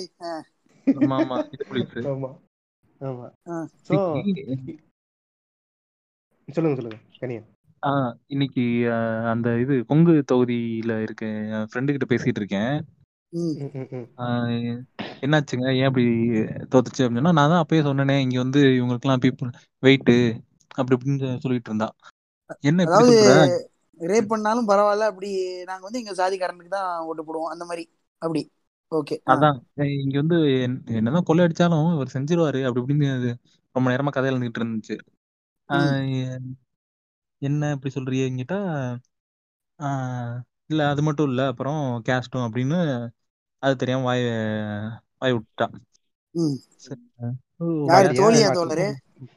ம். சரி. ஓ, யாரு வயா- தோழியா மாட்டி- தோழரே மாட்டினியா அவர் பம்பர கட்ட மண்டையா பண்ற மாதிரி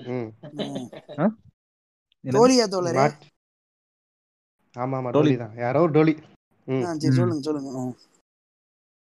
சரி இப்படியா அப்படின்னு கேட்டா அப்புறம் நான் ஒன்று கேள்விப்பட்டேன் அப்படின்னு சொல்லிட்டு நான் சொல்றேன் இந்த திமுக வந்துட்டா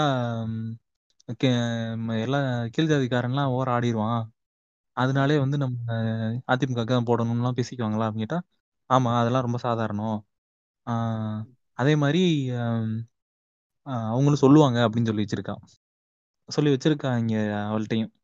ஆஹ் கீ- கீழ் ஜாதிக்காரங்களாம் வேணும்னே வந்து இந்த கேஸ்ட் பொண்ணை தான் கல்யாணம் கல்யாணம் பண்ணணும் அப்படின்னு பேசிக்குவாங்க அப்படின்னு எங்க வீட்ல எல்லாம் சொல்லுவாங்க. அப்படின்னு அவளும் சொல்றான். இந்த மாதிரி பண்ணி வச்சுட்டு இருந்திருக்கானுங்க. Now you know the obvious reason ஏன் Yeah. இங்க அதிமுக தொடர்ந்து ஜெயிச்சிட்டு இருக்கு அப்படின்னு. இது இது இது இது கூட இது கூட ஒரு வகையில வந்து அதிமுக அவனுக்கு பேசுறது அதெல்லாம் வீட்டுல பொதுவா அவனுக்கு பேசுறது பிரதர் அதாவது அவனுக்கு எந்த அளவுக்கு ஜாதி வேணும்னா அந்த ரீஜன்ல அம்பேத்கர் சிலையே இருக்காராம் இது இது இது வந்து சும்மா வந்து போற போக்குல மாரிதாஸ் மாதிரிலாம் பேசல. இதை ஒரு இஷ்யூவாவே எடுத்து திருமுருகன் காந்தி வந்து ஒரு ரெண்டு வருஷத்துக்கு முன்னாடி பேசியிருக்காரு. என்ன அப்படின்னா அதாவது அந்த கொங்கு ரீஜன் இருக்கு பாத்தீங்களா? அந்த பர்டிகுலர் ரீஜன் அதாவது என்னென்ன கொங்கு ரீஜன்ல வரும்னா சேலம் இது திருப்பூர் கோயம்புத்தூர் இந்த பொள்ளாச்சி இந்த ஏரியாலாம் வரும். இங்கே இந்த ரீஜன் எங்கேயுமே ஜெயராமன். பொள்ளாச்சி ஜெயராமன். இருக்க ஏரியா தானே? ஆமா ஆமா அந்த ஏரியாலலாம் பார்த்தீங்கன்னா உங்களுக்கு பொதுவாக அவ்வளோ ஈஸியாக அம்பேத்கர் சிலையே இருக்காராம் ஸோ அந்த அளவுக்கு அவங்களோட ஜாதி வன்மம் இருக்குன்றதுக்காக சொல்ல வரேன் இந்த இடத்துல. அதுக்கெல்லாம் வந்து தோழர் பினராயி விஜயன் சொல்ற மாதிரி ஸ்கூலுகளை அதிகமா கட்டி விட்டு நல்லா படிங்கடா. இல்ல ஏற்கனவே ஸ்கூல் அங்கெல்லாம் அதிகமாக தான் இருக்கு. இருக்குங்களா ஸ்கூலுங்களா? இல்ல நாமக்கல்ல ஸ்கூலுங்களா அங்கதான் காலேஜ் படிச்சேன் அது- அதாவதுங்க இல்ல. அங்க வந்து காலேஜ் அதிகம் அதனால பசங்களுக்கு நாலேஜ் அதிகம்னு ஆதினாவே பாடி இருக்காரு ஆதினா கூதி. சரி ஆமா. ஓகே ஆதினாவோட ப்ரொஃபைல் பிக்சர்ல போய் இன்னைக்கு நம்ம பசங்க எல்லாம் விளையாண்டுட்டு இருந்தானுங்க அது தெரியுமா உங்களுக்கு? என்ன வெள்ள வாடா புண்டா மோனே அப்படின்னா. ஆமா. என்னடா கோயம்புத்தூரை பத்தி அந்த கிளி கிழிச்சு வச்சிருந்த இப்ப என்னடா இப்படி ம். இருக்கு அப்படின்னு சொல்லி. ஊரு கோவை ம், ஊர் ஃபுல்லா ம், தங்கிலாம் நெல்லை திரியுறாங்க. கோவைனா சூத்துன்னு பாட சொல்லுங்க பார்ட் டூல இது கொங்கினோட ஃபுல்லாவே எடுத்துக்கிட்டோம்னா இந்த ஜா- ஜாதின்னு ஒரு விஷயம் இருக்குன்னு பார்த்தாலும் கோயம்புத்தூர்ல மட்டும் அவங்களே சொல்ற இன்னொரு ரீசன் என்னன்னா அந்த குண்டு வெடிப்பு. கோவை குண்டு வெடிப்பு நடந்துச்சுல தொண்ணூத்தாறா அதை கொஞ்சம் இல்ல அதை வந்து கொஞ்சம் எக்ஸ்ப எக்ஸ்பிளைன் பண்ணி நல்லா சொல்லிடுங்க அந்த விஷயத்த. ஏன்னா அது மற்றவங்களுக்கு டக்குன்னு புரியாது. சொல்லிடுங்க ஆமா அதனால வந்து இங்க ஒரு மத வெறுப்பு வந்து இவங்க தூண்டுறதுக்கு பிஜேபி தூண்டுறதுக்கு அது வசதியாவே இருக்கு. இத வந்து இத தெளிவாக வந்து கோவை குண்டுவெடிப்பை வந்து நம்ம சேக்கட் கேம்ஸ் அப்படிங்கிற ஒரு ஹிந்தி வெப் சீரிஸை பார்த்து தெளிவாக தெரிந்து கொள்ளலாம். அதற்கான அதற்கான மூலம் எப்- எப்படி இருக்குது? ஒரு இடத்துல குண்டு வெடிப்பு எப்படி நிகழுது? மதம் அதுல எப்படி விளையாடுது? அப்படிங்கிறத நவாசுதீன் சித்திகை வைத்து அழகாக ஒரு வெப் சீரிஸை எடுத்து விட்டுருப்பாங்க. அறிவுள்ளவன் தெரிஞ்சுட்டு போவோம் ஏன்டா இன்ஃபர்மேட்டிவ் புல்டி இதெல்லாம் ஏன்டா போஸ்ட் போட மாட்டேங்கிற நீனு? நான் நான் சேக்கட் கேம்ஸை பார்த்துட்டு அப்படியே தூங்கிடுவேன்டா. ஸ்டேட்டஸ் வைப்பான் அதெல்லாம். இதெல்லாம் வாட்ஸ்அப்ல ஸ்டேட்டஸ் வைக்கிறோம். நான் ஒவ்வொரு ஒரு போஸ்ட் போட தடவையும் மாட்டான். அதாவது அதாவது டிஆர் ஒவ்வொரு தடவையும் நான் என்ன பண்ணுவேன்னா வாட்ஸ்அப்ல ஸ்டேட்டஸ் வைப்பான். டேய் சுன்னி நல்லா இருக்குடா அதை போஸ்ட் பண்ற பேஜ்ல அப்படின்னா மச்சான் அந்த போடுற மச்சான் சொல்லிட்டு போவான் அப்புறமா போடவே மாட்டான். அவனுக்கு புண்டாமனுக்கு மேல ஆக்சஸ் இருக்கான்னு பாருங்க. இருக்கு இருக்கு. எல்லா போயிடுச்சு இருக்கு அவன் போயிடுச்சு அட்மின்ல அவன். இவனுக்கு இருக்கு. விடு பாத்துக்கோ. சரி ஓகே மெம்பர் அவன். ஃபவுண்டர்ரா மெம்பர் இல்ல ஃபவுண்டர் ம். கட் சரி பண்றா ஓகே. கட் பண்றா கட் பண்ணி தூக்கி போடுறான் சரி ஓகே. ஸோ அதாவது இப்போ நீங்க பிஜேபி ஜெயிச்ச அந்த நாலு இடத்தையும் சொல்லுங்களேன். கோவை தெற்கு. ம். மொடக்குறிச்சி ஓகே. நாகர்கோயில் ஓகே. இன்னொன்னு? இன்னொன்னு என்னது இந்த இதுவா? திருநெல்வேலி தானே ஆமா. திருநெல்வேலி சைடில் ஏதோ ஒரு இடம். இப்போ நான் ஒரு இடத்த கிளாரிஃபை பண்றேன். ம். என்னன்னா நீங்க நல்லா கவனிச்சு பார்த்தீங்கன்னா தமிழ்நாட்டை பொறுத்த வரைக்கும் பொதுவாக ஜாதி கலவரம் நிறைய நடக்க தான் செய்யும். ஜாதி கலவரத்தை வந்து ரேஷியோ வேணா கம்மியாக இருக்கலாம். அதனால இவங்க வந்து ஒழுங்கு குதி அப்படின்னு நான் சொல்லலை. பட் தமிழ்நாட்டுல நடக்கிற ஜாதி தமிழ்நாட்டுல வந்து மதக்கலவரம் அப்படின்றது வந்து மோஸ்ட்லி நடக்காது. ஏன்னா ஒரு உங்களுக்கே நல்லா தெரியும் நாற்பத்தி ஏழுல வந்து கா நாற்பத்தி எட்டுல காந்தி செத்தப்ப கூட இந்தியா ஃபுல்லா கலவரம் நடந்துச்சு தமிழ்நாட்டுல கலவரம் நடக்கும் ஏன்னா இங்க கிளவேரம் தான் அதே ரீசன் தான் ஒரு எழுபத்தி மூணு வரைக்கும் பெருசா கலவரம் நடக்கல. ஏன்னா அந்த இருந்த வரைக்கும். அதுக்கப்புறம் திமுக ஆட்சி வந்துருச்சு. அதிமுக ஆட்சி வந்துருச்சு. இந்த மாதிரி பொதுவா கலவரங்கள் வந்து மத கலவரம் அப்படின்ற பொருளையில பொதுவா நடக்காது.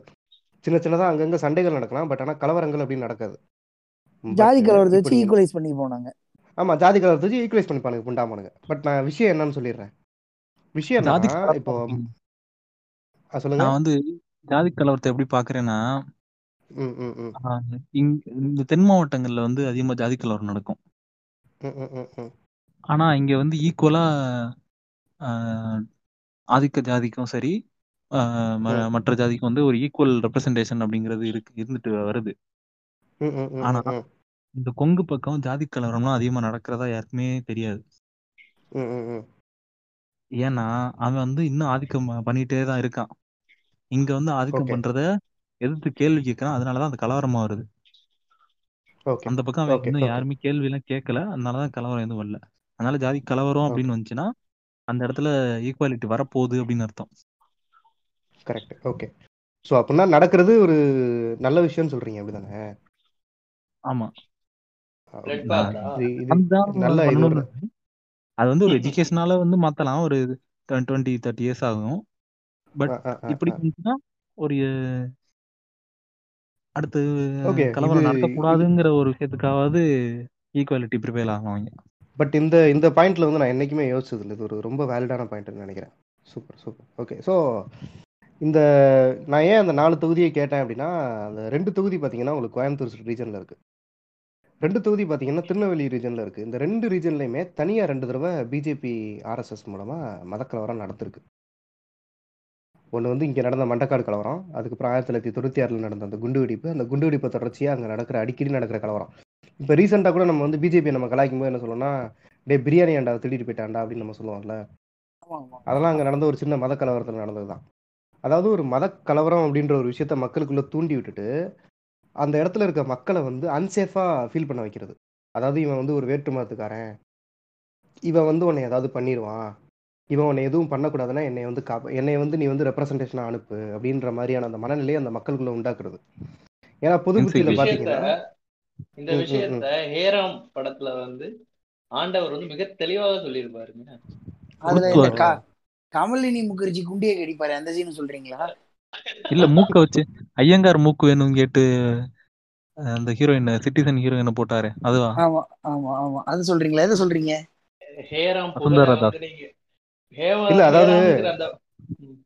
அதாவது செல்பி நீங்க என்ன பண்ணலாம்னா அந்த சீனை வந்து நீங்க எக்ஸ்பிளைன் பண்ணிடலாம் உங்களால முடியும் அப்படின்னா டக்குன்னு எக்ஸ்பிளைன் பண்ணிடலாம் ஹேராம்ங்கிற அந்த படைப்பை வந்து நம்ம கொச்சப்படுத்த வேணாம் அது கமலோட அரசியல் முடிவுங்கிறது வேற அவரோட படைப்புகள் வேறையா தான் நான் பாக்குறேன் ஹேராம்ல வந்து மிகவும் தெளிவா வந்து ஒரு ஆர்எஸ்எஸ் காரனோட பின்னணியும் ஒரு மத. கலவரங்கள் எப்படி நடக்குது அவனோட மைண்ட் செட் எப்படி மாறுது ஒருத்தன் எப்படி சங்கியா மாறுறான் சாதா சங்கில இருந்து. எப்படி பெரிய சங்கியா மாறுறான் அவன் அவன் வந்து நார்மலா மாறணும் அப்படின்னா என்ன நடக்கும் அப்படிங்கிற மாதிரி தான் அவரு கொண்டு போயிட்டு இருப்பான் அது ரொம்பவே நல்லா இருக்கும்.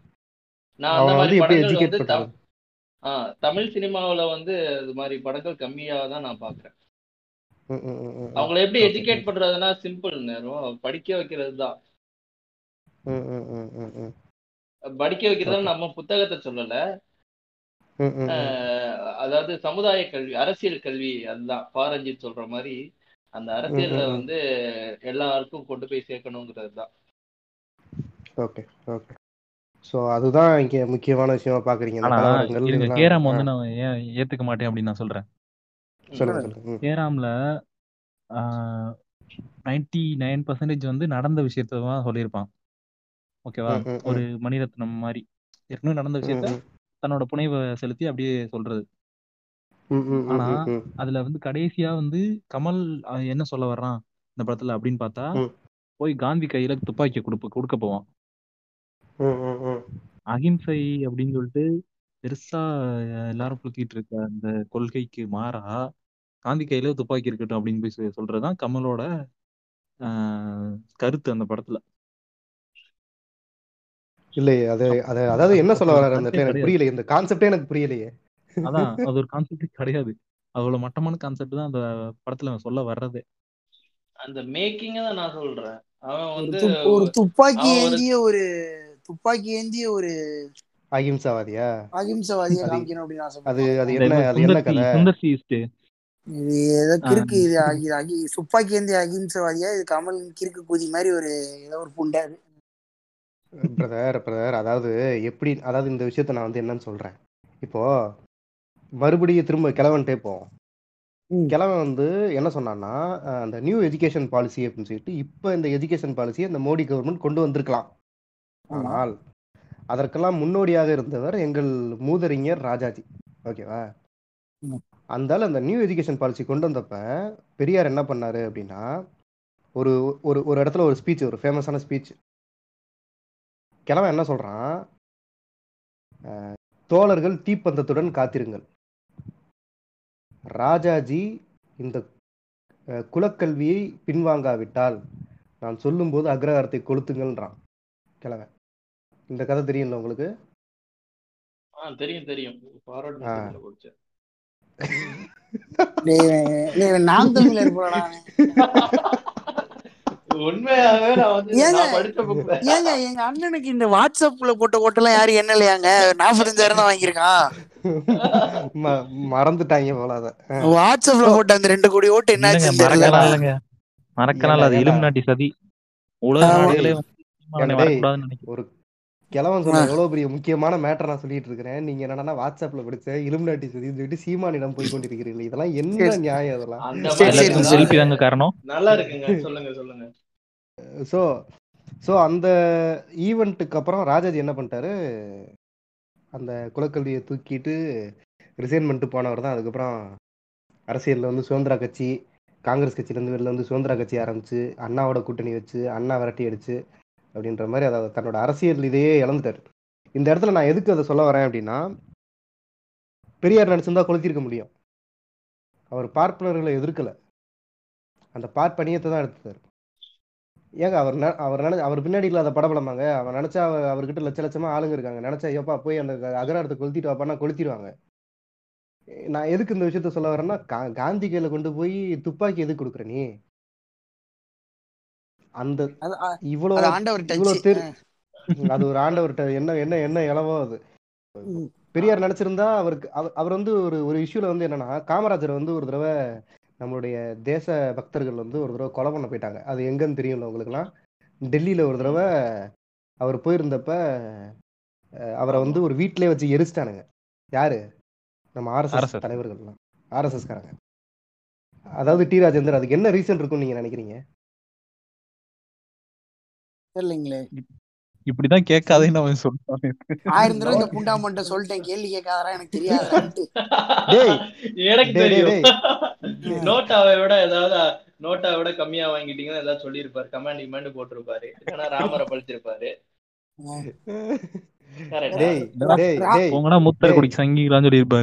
ராமர். என்ன மேட்ரு டேய் டேய் டேய் இங்க பாரு இங்க பாரு. நான் எடுத்துறேன் சொல்லிரு. தெரியல? Savarkar booth six secret of my எனர்ஜின்னு மாதிரி ஏதாவது மீன் போட்டிருப்பாரு. இல்ல இல்ல இதெல்லாம் எடிட்ல விடாது. இதெல்லாம் போட்டோம். இதெல்லாம் கட் பண்ணாத. போட்டோம். நல்லா தான் இருக்கு. சரி ஓகே சோ. ஏய் அதாவது எது என்னன்னா ம். எதுவுமே கிடையாது. அப்புறம் என்ன. அவன் அவன் என்ன சொல்லியிருக்கான்? எதுவுமே கிடையாதா? காரன் என்ன சொல்லியிருக்கான்? மாடு சாப்பிடாதீங்க அப்படின்னு சொல்லியிருக்கான். அதாவது மாட்டு தடையை கொண்டு வாங்க தமிழ்நாட்டுல அப்படின்னு சொல்லியிருக்கான். ம். அது காமராஜர் சொல்லியிருக்கா ஏப்ப அவன் என்னத்தையோ தின்ட்டு போறான் உனக்கு என்னல அப்படின்னு இருக்கு உனக்கு என்ன பியத்தன் இல்லைன்னு சொல்லியிருப்பாரு. உனக்கு வேணா நீ பி கோமியத்தை குடியேற மாதிரி அவர் எதுவுமே சொல்லல ஆனா இப்படிலாம் கூட சொல்லல. விலங்குகள் மேல இருக்க ஆர்வமா நான் நான் பாத்துக்கிறேன் விலங்கு நல வாரியத்தோட விலங்குகள் மேல ஆர்வமா கொஞ்ச நேரம் ஊம்பா கொஞ்சம் கொஞ்ச நேரம் ஊம்பாம இருங்க ஓய். அடுத்து அடுத்து அடுத்து அடுத்து என்ன அடுத்து என்ன? ஜூஃபிலியாவா பாக்குறியா நீ அப்ப? இவன் வேற புதுசு புதுசா ஏதாவது வார்த்தையை கொண்டு வந்துடும் சரி ஓகே அடுத்து என்ன அடுத்து என்ன அடுத்து போலாம். ஆமா, இவன் புண்டாப்பையன் எனக்கு இது இதே வேலை புண்டை ஏதாவது புதுசா ஒரு வார்த்தையை சொல்லிக்கிட்டு. சரி. நம்ம- செல்வி மிர்சாபூர் சீரிஸ்ல ஒருத்தர் கிழமை ஒருத்தன் வருவான் தெரியுங்களா அனிமல் சிக்ஸா பாத்துக்கிட்டு இருப்பான் அந்த கேட்டகரின்னு நினைக்கிறேன் ஏறி ஓத்துறது உடனே. ஆமா ஆமா. சரி இது டேய் எங்க? நானும் அந்த மாதிரி ஒரு கேரக்டரை கடந்து தானே வந்திருக்கேன். அவனோட சர்ச் ஹிஸ்டரி ஃபுல்லாவே அனிமல் சிக்ஸா தானே இருந்தது. ஓகே கனியன் நீங்க எதை சொல்லுங்க சொல்லுங்க. இல்ல நம்ம கமல் எவ்வளவு ஃப்ராடு அப்படிங்கறத நம்ம எக்ஸ்போஸ் பண்ணி ஆகணும்ல. ஓகே ஓகே சொல்லுங்க ஸ்டார்ட் பண்ணுங்க. அதான் நம்ம மணிவண்ணன் வீடியோலயே சொல்லியிருப்பார்ல அவ்வளவு வந்து அவர் ஐயங்கார் பற்றுள்ளவர் அப்படிங்கிறது. அவர் மட்டும் இல்ல அவர் கூட பயணிச்ச நிறைய எழுத்தாளர்கள் எல்லாருமே வந்து அவருக்கு இருந்த ஐயங்கார் பற்ற வந்து ஒரு புத்தகங்கள்லயோ இல்ல வெளியில மேடை பேச்சுகள்லயோ அவரை எதிர்த்து சொல்லணும்னு இல்ல. ஒரு மணிவண்ணன் மாதிரி அப்படி சொல்லணும்னு இல்ல. அவரோட நண்பரா சொல்லணுங்கிறது கூட அஹ், சொல்லியிருக்காங்க. இவருக்கு வந்து ஐயங்கார் பற்று இருக்கு அப்படின்னு. தான் ஒரு பெருமிதம் இருக்கு அப்படிங்கிறத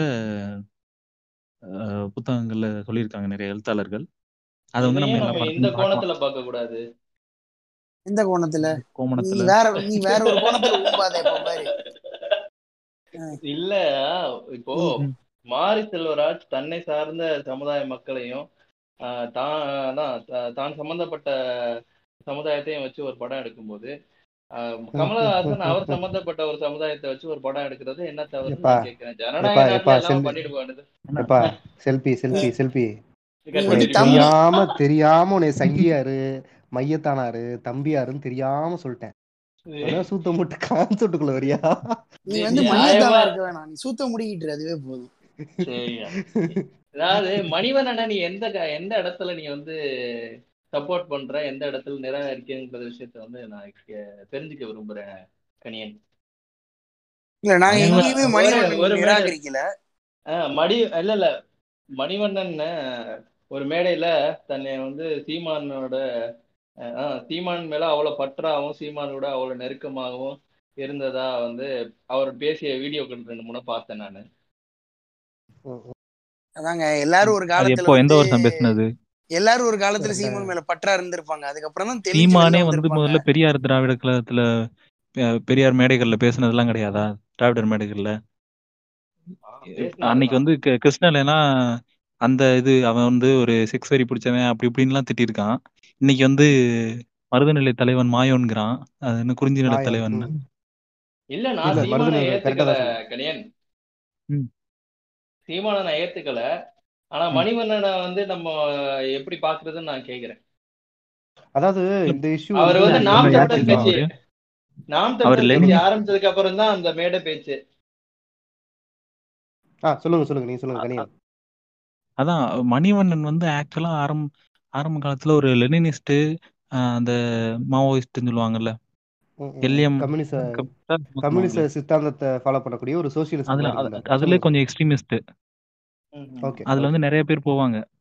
ஒரு செவன்டிஸ் எயிட்டிஸ்ல எல்லாம் நிறைய யூத் எல்லாம் அதுல இருக்கப்பட்டு அதுல போயிட்டு ஆயுத பயிற்சி அந்த மாதிரி இதெல்லாம் நிறைய எடுத்து நிறைய பேர் எடுத்துட்டு வந்துட்டு அப்புறம் அதுல இருந்து ஃபேமிலிஸ்ல அதுல இருந்து அவங்களை எப்படியாவது மீட்கணும் அப்படிங்கறது வந்து நிறைய இலக்கியங்கள்லாம் வந்திருக்கும். நம்ம இவரோட புதுமை பித்தனோட ஒரு புத்தகம்னு நினைக்கிறேன். அதுல வந்து இந்த மாதிரி லெனினிஸ்ட் மார்க்சிஸ்ட் மார்க்சிஸ்டா மாவோயிஸ்டா அதை யார் மென்ஷன் பண்றாங்க தெரியல. அந்த இயக்கத்துல சேரப்போன ஒரு ஒருத்தரோட கதையை மையப்படுத்தி அதுல இருக்கும். அந்த மாதிரி இந்த இயக்கங்கள் வந்து ஒருத்தர் இருந்தவர் தான் மணிவண்ணன். மணிவண்ணன் மாதிரி நிறைய பேர் அந்த சினிஃபீல்ட்ல வந்து அதுக்கப்புறம் வந்துட்டாங்க அந்த இயக்கத்துல இருந்துட்டு. அதுக்கப்புறம் அவர் வந்து இந்த மாதிரி நாத்திக கொள்கை பகுத்தறிவு கம்யூனிசம் அதெல்லாம் பேசுவார் அவரோட படங்கள்ல. பெரியாரியம் அதில் சுரண்டலை பத்தி நிறைய அமைதிப்படையில நம்ம பார்த்திருப்போம் ம். ம் ம் ம் ம் அதுல வந்து பார்ப்பனியத்தை என்னோட ஃபேவரட் படம்.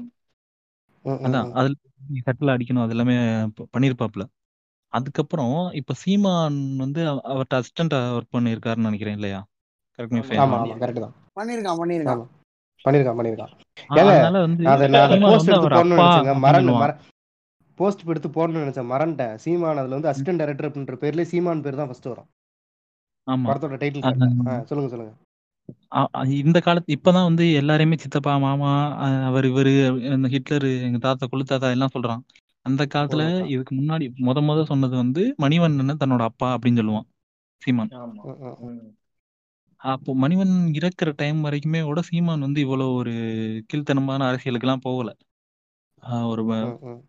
இந்த மாதிரி உணர்ச்சி வசப்பட்ட எங்க ப- பசங்களை கூட்டிட்டு தன்னால இயன்றதை செஞ்சுட்டு தான் இருந்தாரு. ஆனா அப்பவுமே வந்து ஒரு கேஸ்டிஸ்டா தான் இருந்திருக்காரு. ஒரு பெரிய பெரியார். மேடைகளில் பேசும்போதுமே சரி மும்பைலாம் போயிருக்கும்போது ஒரு தடவை அம்பேத்கர் டிஷர்ட் கொடுத்து அம்பேத்கர் விழா போட்டுக்க சொன்னாங்களாமா? இவர் போட்டுக்க மாட்டேன்ட்டாராமா? அதுக்கு முன்னாடி வந்து கே டிஷர்ட் எல்லாரும் போட்டிருந்தாங்களா? அதை போட்டுக்கிட்டாராம். யாரு? சீமா. சீமான். ஓ ஓகே ஆ. அப்பவே வந்து பெரியார் இயக்க தோழர்களுக்கெல்லாம் வந்து மன வருத்தமா தான் இருந்துச்சா? என்ன இதுக்கு காரணம் புரியாம இருந்துச்சாமா? ஆனா இப்ப வந்து அவர் எக்ஸ்போஸ் ஆயிட்டாரு அப்படிங்கிற ரேஞ்சில் வந்து அவங்க எல்லாரும் பேசுறத கே கேட்க முடியுது. இந்த மாதிரி ஒரு ஆள் தான் அவரு சாதிய மனநிலையும் அவருக்கு அதிகம். பெண்ணாதிக்க மனநிலையும் அவருக்கு ரொம்ப ஆனா ஒரு பேசியிருப்பாரு நிறைய. சொல்லுங்க சொல்லுங்க. நம்ம டிஆர் டிஆர் டிஆர் குஞ்ச கடிக்காம நீ கதையை கண்டினியூ பண்ணு. கண்டினியூ பண்ணு கண்டினியூ பண்ணு. தான் அதனால வந்து பனிமன்னன் சீமான் மேல சீமானை நம்பி இருக்க நிறைய வாய்ப்பு இருக்கு அப்படின்னு நான் சொல்றேன். இல்ல அது அதாவது ஆரம்ப காலத்துல சீமான் வந்து இவ்வளவு மோசமா இல்ல அதனால மணிவண்ணன் வந்து ஓகே மோசமா எக்ஸ்போஸ் ஆகல. அதாவது எக்ஸ்போஸ் அதாவது மோசமா எக்ஸ்போஸ் ஆகல அப்படின்றது தான் கரெக்டான டேர்ம் ஏன்னா ரெண்டாயிரத்தி பதிமூணுல அமைதிப்படை டூ எடுத்திருக்காரு மணிவண்ணன் ஆமா. அதுல வந்து ஒரு சமரசமற்ற போராளியா நடிச்சிருக்காரு சீமான். அந்த அளவுக்கு க்ளோஸா ரெண்டு பேர் இருந்திருக்காங்க அப்படின்னா ஏன்னா இல்ல அது வந்து அவர் மேல நான் தப்பு சொல்லல. ஏன்னா அவர் வந்து பெரிய மனுஷன். அவர் நல்ல மனுஷன். அதாவது ஒருத்தன் நல்லவனா இருக்கான் அப்படின்றதுக்காக அவன்கிட்ட போய் நல்லவன் நினைச்சு அவன்கிட்ட போய் நம்ம விழுகிறது இல்லையா? அந்த மாதிரியான ஒரு தவறுகள்ல அது ஒரு தவறா இருக்கும். அவ்வளவுதானே தவிர இதுக்கு வந்து நம்ம மணிவண்ணனை குறை சொல்ல முடியாது. அந்த மாதிரி தான் எப்படி கலைஞர் துரைமுருகன் காம்போவை சொல்லலாமா? இவன் யார நல்லவர்ன்றான் யார கெட்டவன்றான் அதானே புரியலையே. எனக்கு புரியலையே.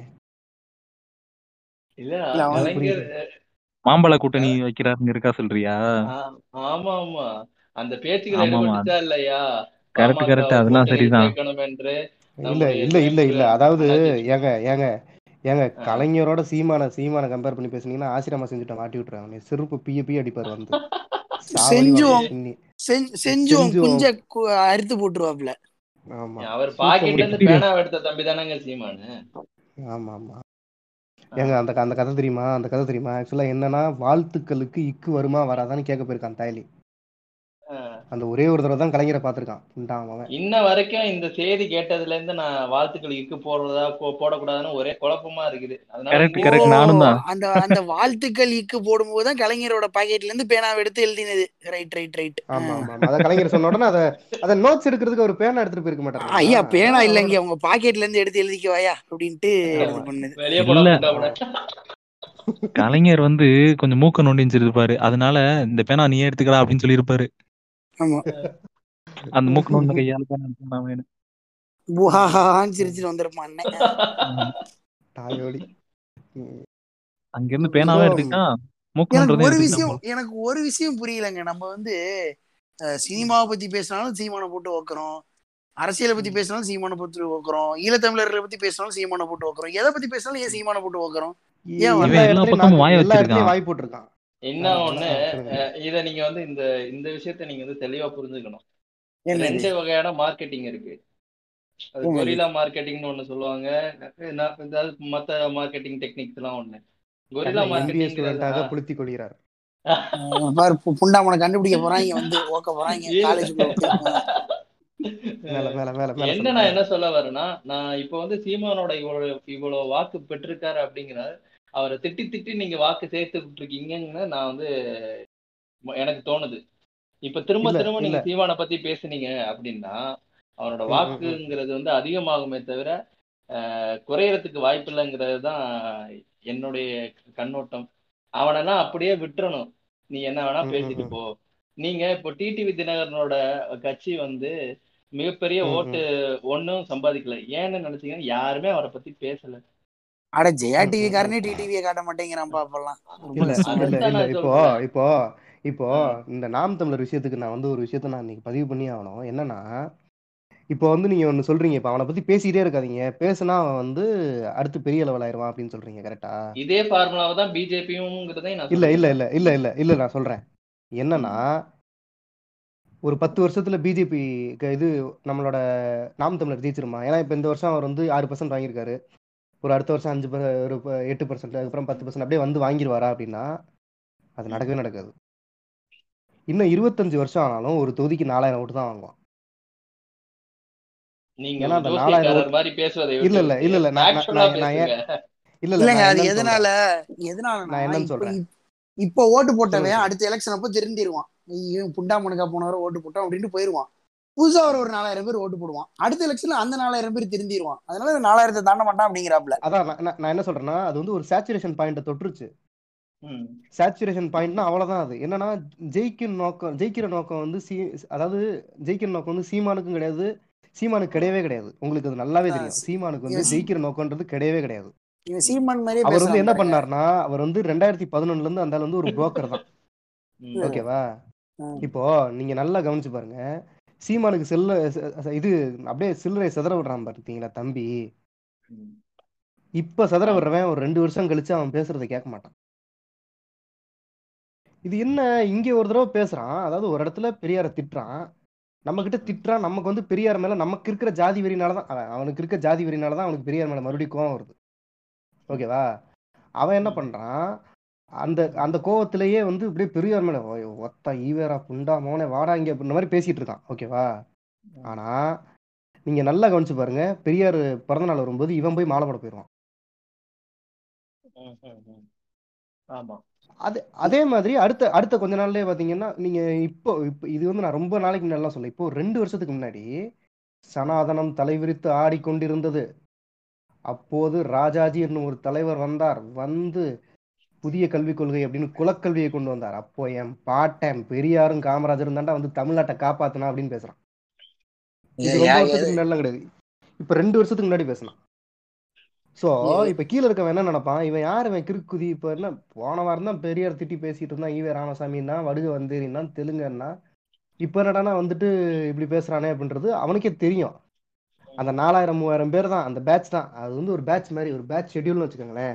இப்போ ஒரு நாலாயிரம் பேர் ஓட்டு போடுவான். அடுத்த ஒரு நாலாயிரம் பேர் ஓட்டு போடுவான். அதுல வந்து நல்லா கவனிச்சு பாருங்க. அதுல கடைசி வரை அந்த சீமானை சப்போர்ட் பண்ணிட்டே இருக்கான் பாத்தீங்களா? அவன் தான் சாம்பி புண்டை.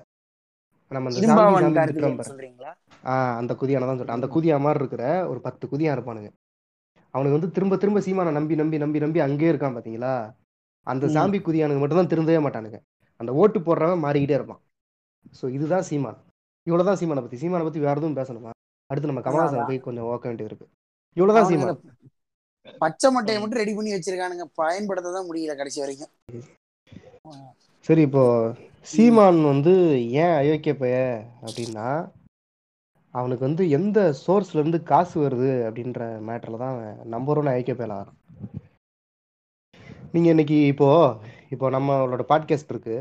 ரொம்ப பெருசாலாம் ஆளுங்க கேட்கல ஒரு குறிப்பிட்ட அளவுக்கு ஒரு அமௌண்ட் ஆஃப் பீப்புள் கேட்குறாங்கன்னு வச்சுக்கோங்களேன். யாருங்க கேட்பா எந்த நாட்டுல இருந்து கேட்பாங்கன்னு நினைக்கிறீங்க? தமிழ்நாட்டுல இருந்து கேட்பாங்க அஹ் சென்னையில இருந்து கேட்பாங்க திருச்சியில இருந்து கேட்பாங்க ஒரு மதுரையில இருந்து கேட்பாங்க கோயம்புத்தூர்ல இருந்து இது இதுதானே நம்மளோட சர்க்கிள் சரி. பட் இந்த ஜியோகிராபிக்கலா நீங்க சீமான் பேசுறத நீங்க எடுத்து பாத்தீங்கன்னா இந்தியால வந்து இந்த சில்லற குதியானுங்க இந்த டென்த் நைன்த் படிக்கிற இந்த புண்டாமனுக்கு கேட்கறதெல்லாம் வேற.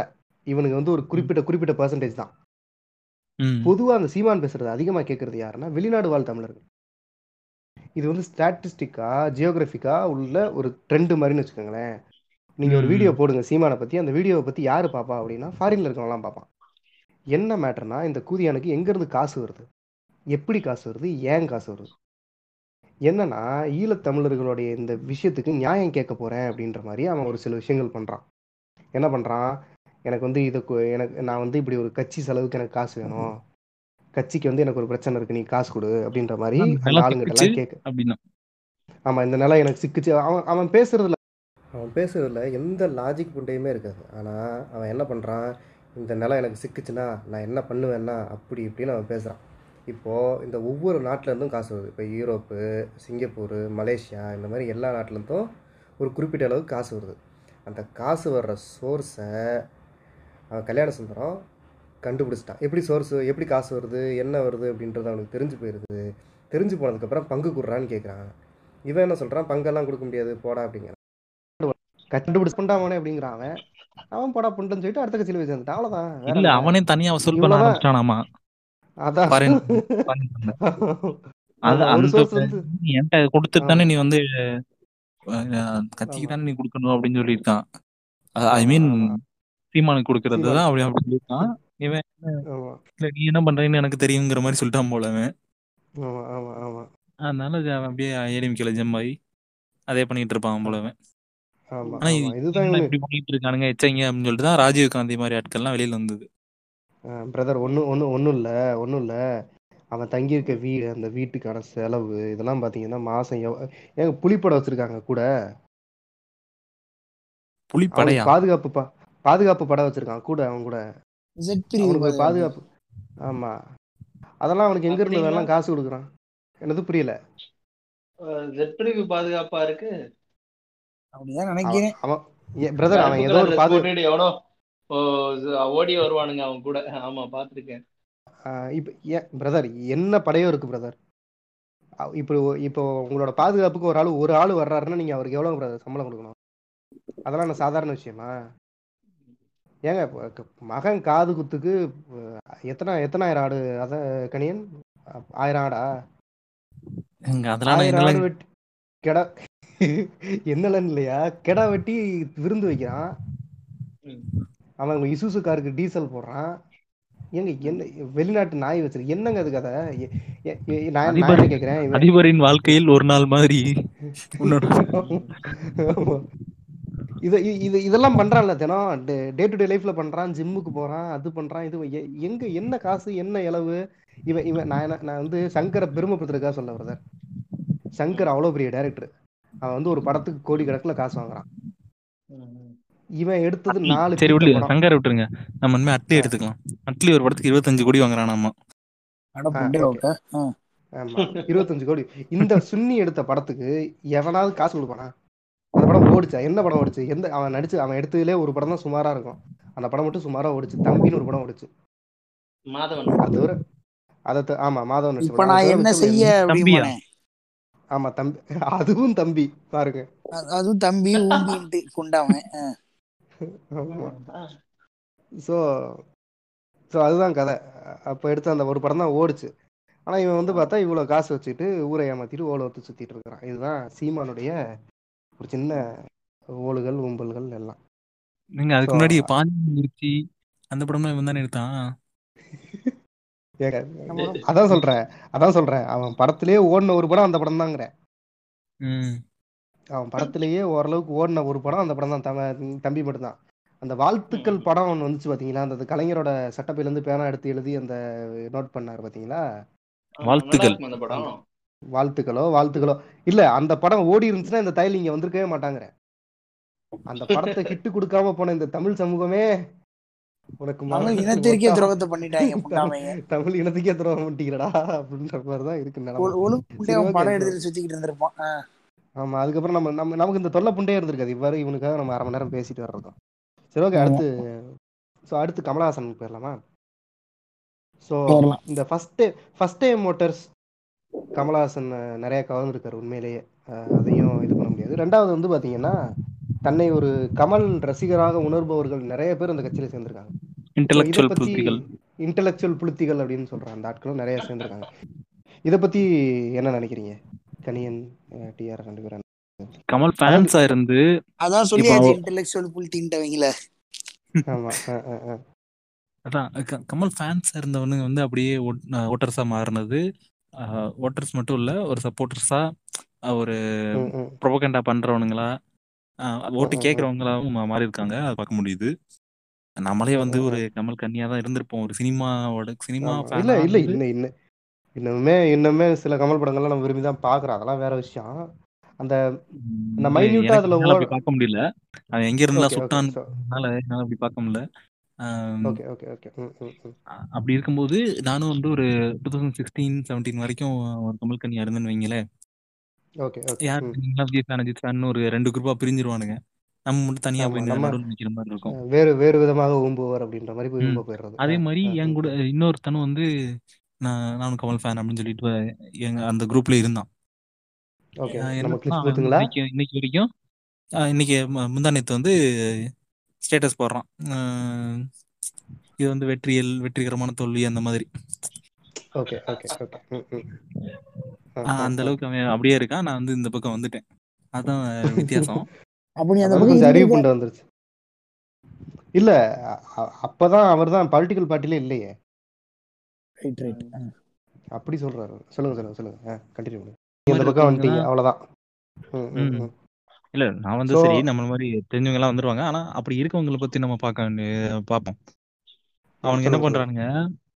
கமல் கன்னியா இருக்கானுங்களா? அதுக்கடுத்து அவன் ஃபர்ஸ்ட் அவன் பேசுற பாலிடிக்ஸ்லாம் இருந்திருக்க மாட்டானுங்க. அவன் வந்து இந்த மாதிரி உள்ளர்த்தம் வச்சு ஏதாச்சும் எடுப்பான். ஒரு டைரக்டா ஒரு படத்தை எடுக்காம நான்லீனியரா இருக்கிறது. அப்புறம் இன்னொரு மீனிங் வச்சுக்கிறது ஒரு ஹிடன் மீனிங் வைக்கிறது. அது எல்லாத்துக்குமே தான் ஃபேனா நம்மளும் இருந்திருப்போம். ஆனா அவனுங்க ஆமா அதை ஆமா. பிடிச்சே தூக்கிட்டு அதான் அந்த விஷயம்தான் பெருசு அப்படின்னு வச்சுட்டாங்க அதுல வச்ச மீனிங் என்ன அப்ப- அப்படின்னு புரிஞ்சுக்கிட்டதால நம்ம வந்து அங்கிருந்து வெளில வந்துட்டோம். ஆனா அவனுக்கு மீனிங் வைக்கிறான் பாரு இப்படி ஹிடன் மீனிங் வைக்கிறான் பாரு. இதுதான் பெரிய விஷயம் அப்படின்னு நினைச்சிட்டு அதே பிடிச்சி தொங்கிட்டு இருக்கவனுங்க. கமல் கன்னிசாவை தொடர்றானுங்க. அப்படிப்பட்டவனுங்க தான் பார்த்தா இப்ப என்ன சொல்றாலும் முட்டு கொடுக்கறதா? அதாவது அதாவது இப்போ கமலஹாசன் போது என்ன பிரச்சனை வருது அப்படின்ற நான் சொல்றேன். பெரிய பெரிய இன்ஜினியர்ஸு பெரிய பெரிய டாக்டர்ஸு ரொம்ப பெரிய பெரிய பொசிஷன்ல இருந்தவங்க அதாவது எக்ஸ் ஐஏஎஸ்ஸாக இருந்தவங்க ஐபிஎஸ்ஸாக இருந்தவங்க அந்த மாதிரி ஆட்களுக்காக நிறைய பேருக்கு ஒரு சான்ஸ் கொடுத்துருக்காரு. அதாவது எல்லாம் படிச்சவங்கள புளுத்துறாங்க. அப்படின்னு தானே அந்த மையத்தான் சொல்றான். அதுக்கு என்ன சொல்றீங்க? அவன் பெரும்பாலும் இந்த எனக்கு ஒரு சில பேர் சொல்ல விரும்பல. அதுல இருக்க ஒரு. முக்கியமான கட்சி பொறுப்புல இருக்கவர் வந்து பிளாக் மணி வச்சு மாட்டி டிமானிட்டைசேஷன் அப்ப மாட்டி அதுக்கப்புறம் ஏதோ சப்போர்ட்ல இருந்து வெளில வந்தவர் அந்த மாதிரிலாம் இருக்காரு. இந்த ம், ம், இதே ம். காரணங்களா கூட இருக்கலாம் நிறைய பேருக்கு இந்த மாதிரி வர்றவங்க. அண்ட் கேஸ்ட் ஒரு காரணமா இருக்கலாம். அப்புறம் அப்புறம் வந்து கொஞ்சம் ஓக்கா கூட இருக்கலாம். இவ்வளவு நாள் வந்து பொலிட்டிக்கல் பார்ட்டிசிபேஷனே இல்லாம இருந்துட்டு திடீர்னு ஏதாச்சும் ஒரு இப்போ ஒரு சின்ன பிளேஸ்ல ஒரு பத்து வயசு பையனுக்கு வந்து ஒரு சங்கர் படத்தை பார்த்தோன்னு திடீர்னு ஒரு ஒரு ஓக்னஸ் வரணும் குஞ்சு எந்திரிக்கிற மாதிரி. அந்த மாதிரி ஒரு எந்திரிக்கிற குஞ்செல்லாம் அறுத்து போட்டுருணுங்கிறேன் சரி ஓகே. ஸோ ஸோ டிஆர் நீங்க என்ன நினைக்கிறீங்க இதை பத்தி? அதான் நான் சொல்லிட்டேன்ல இதை பார்த்துட்டு எந்திரிக்கிற குஞ்சம் முதல்ல அறுத்துட்டோம்னா இது சரியா போயிடும் சரி ஓகே. செல்பி செல்பி நீங்க செல்பி செல்ஃபி கமல் குஞ்சையும் முதல்ல அறுக்கணும். இந்த மாதிரி பேசுறதுக்கு. செல்ஃபி செல்ஃபிங்கிறது கூறி மாதிரியே இருக்குல்ல. ஆமா செல்ஃபி சொல்லுங்க சொல்லுங்க தாமஸ் கணியன் நான் கணியனோட கருத்துல இருந்து மாறுபடுறேன். சொல்லுங்க சொல்லுங்க. இவன் குஞ்சு அறுக்க வேண்டியதாங்கிறேன்? நான் ஒரு ஒரு இலக்கிய படைப்பா இருக்கட்டும் ஒருத்த கவிதை எழுதுறவனா இருக்கட்டும் பாட்டு எழுதுறவனா இருக்கட்டும் அவன் அவன் கற்பனைக்கு வந்ததுதான் எழுதுவான். அத மாதிரிதான் நான் சினிமாவையும் பாக்குறேன். அதாவது. கமலோட சினிமா அதோட கமலோட ப்ராடக்ட்ஸுங்கிறது ஒரு ஒர்த்தானது தான். நம்ம அவனோட. அரசியலையும் சினிமாவையும் போட்டு குழப்பிக்கிறோம்னு நான் நினைக்கிறேன்.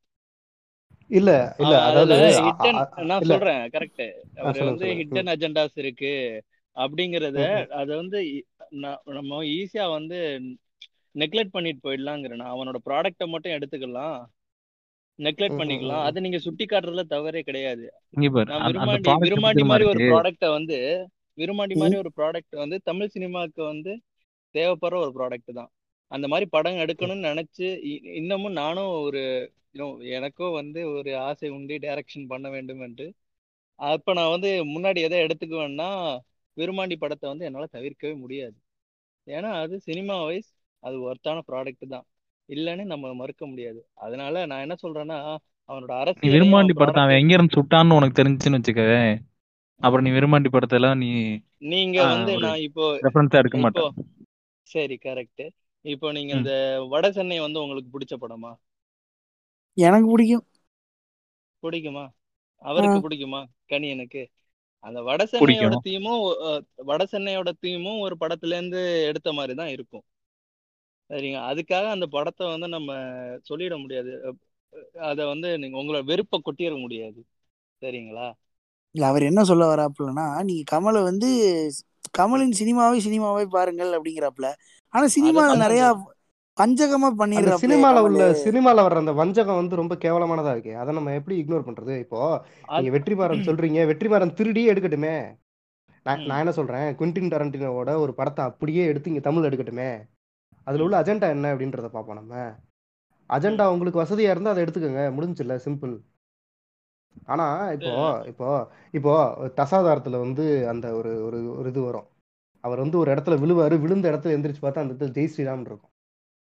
ஸ்ரீராம ஜெயம் அவரு ஏ ஏத்திஸ்ட் புளுத்தி.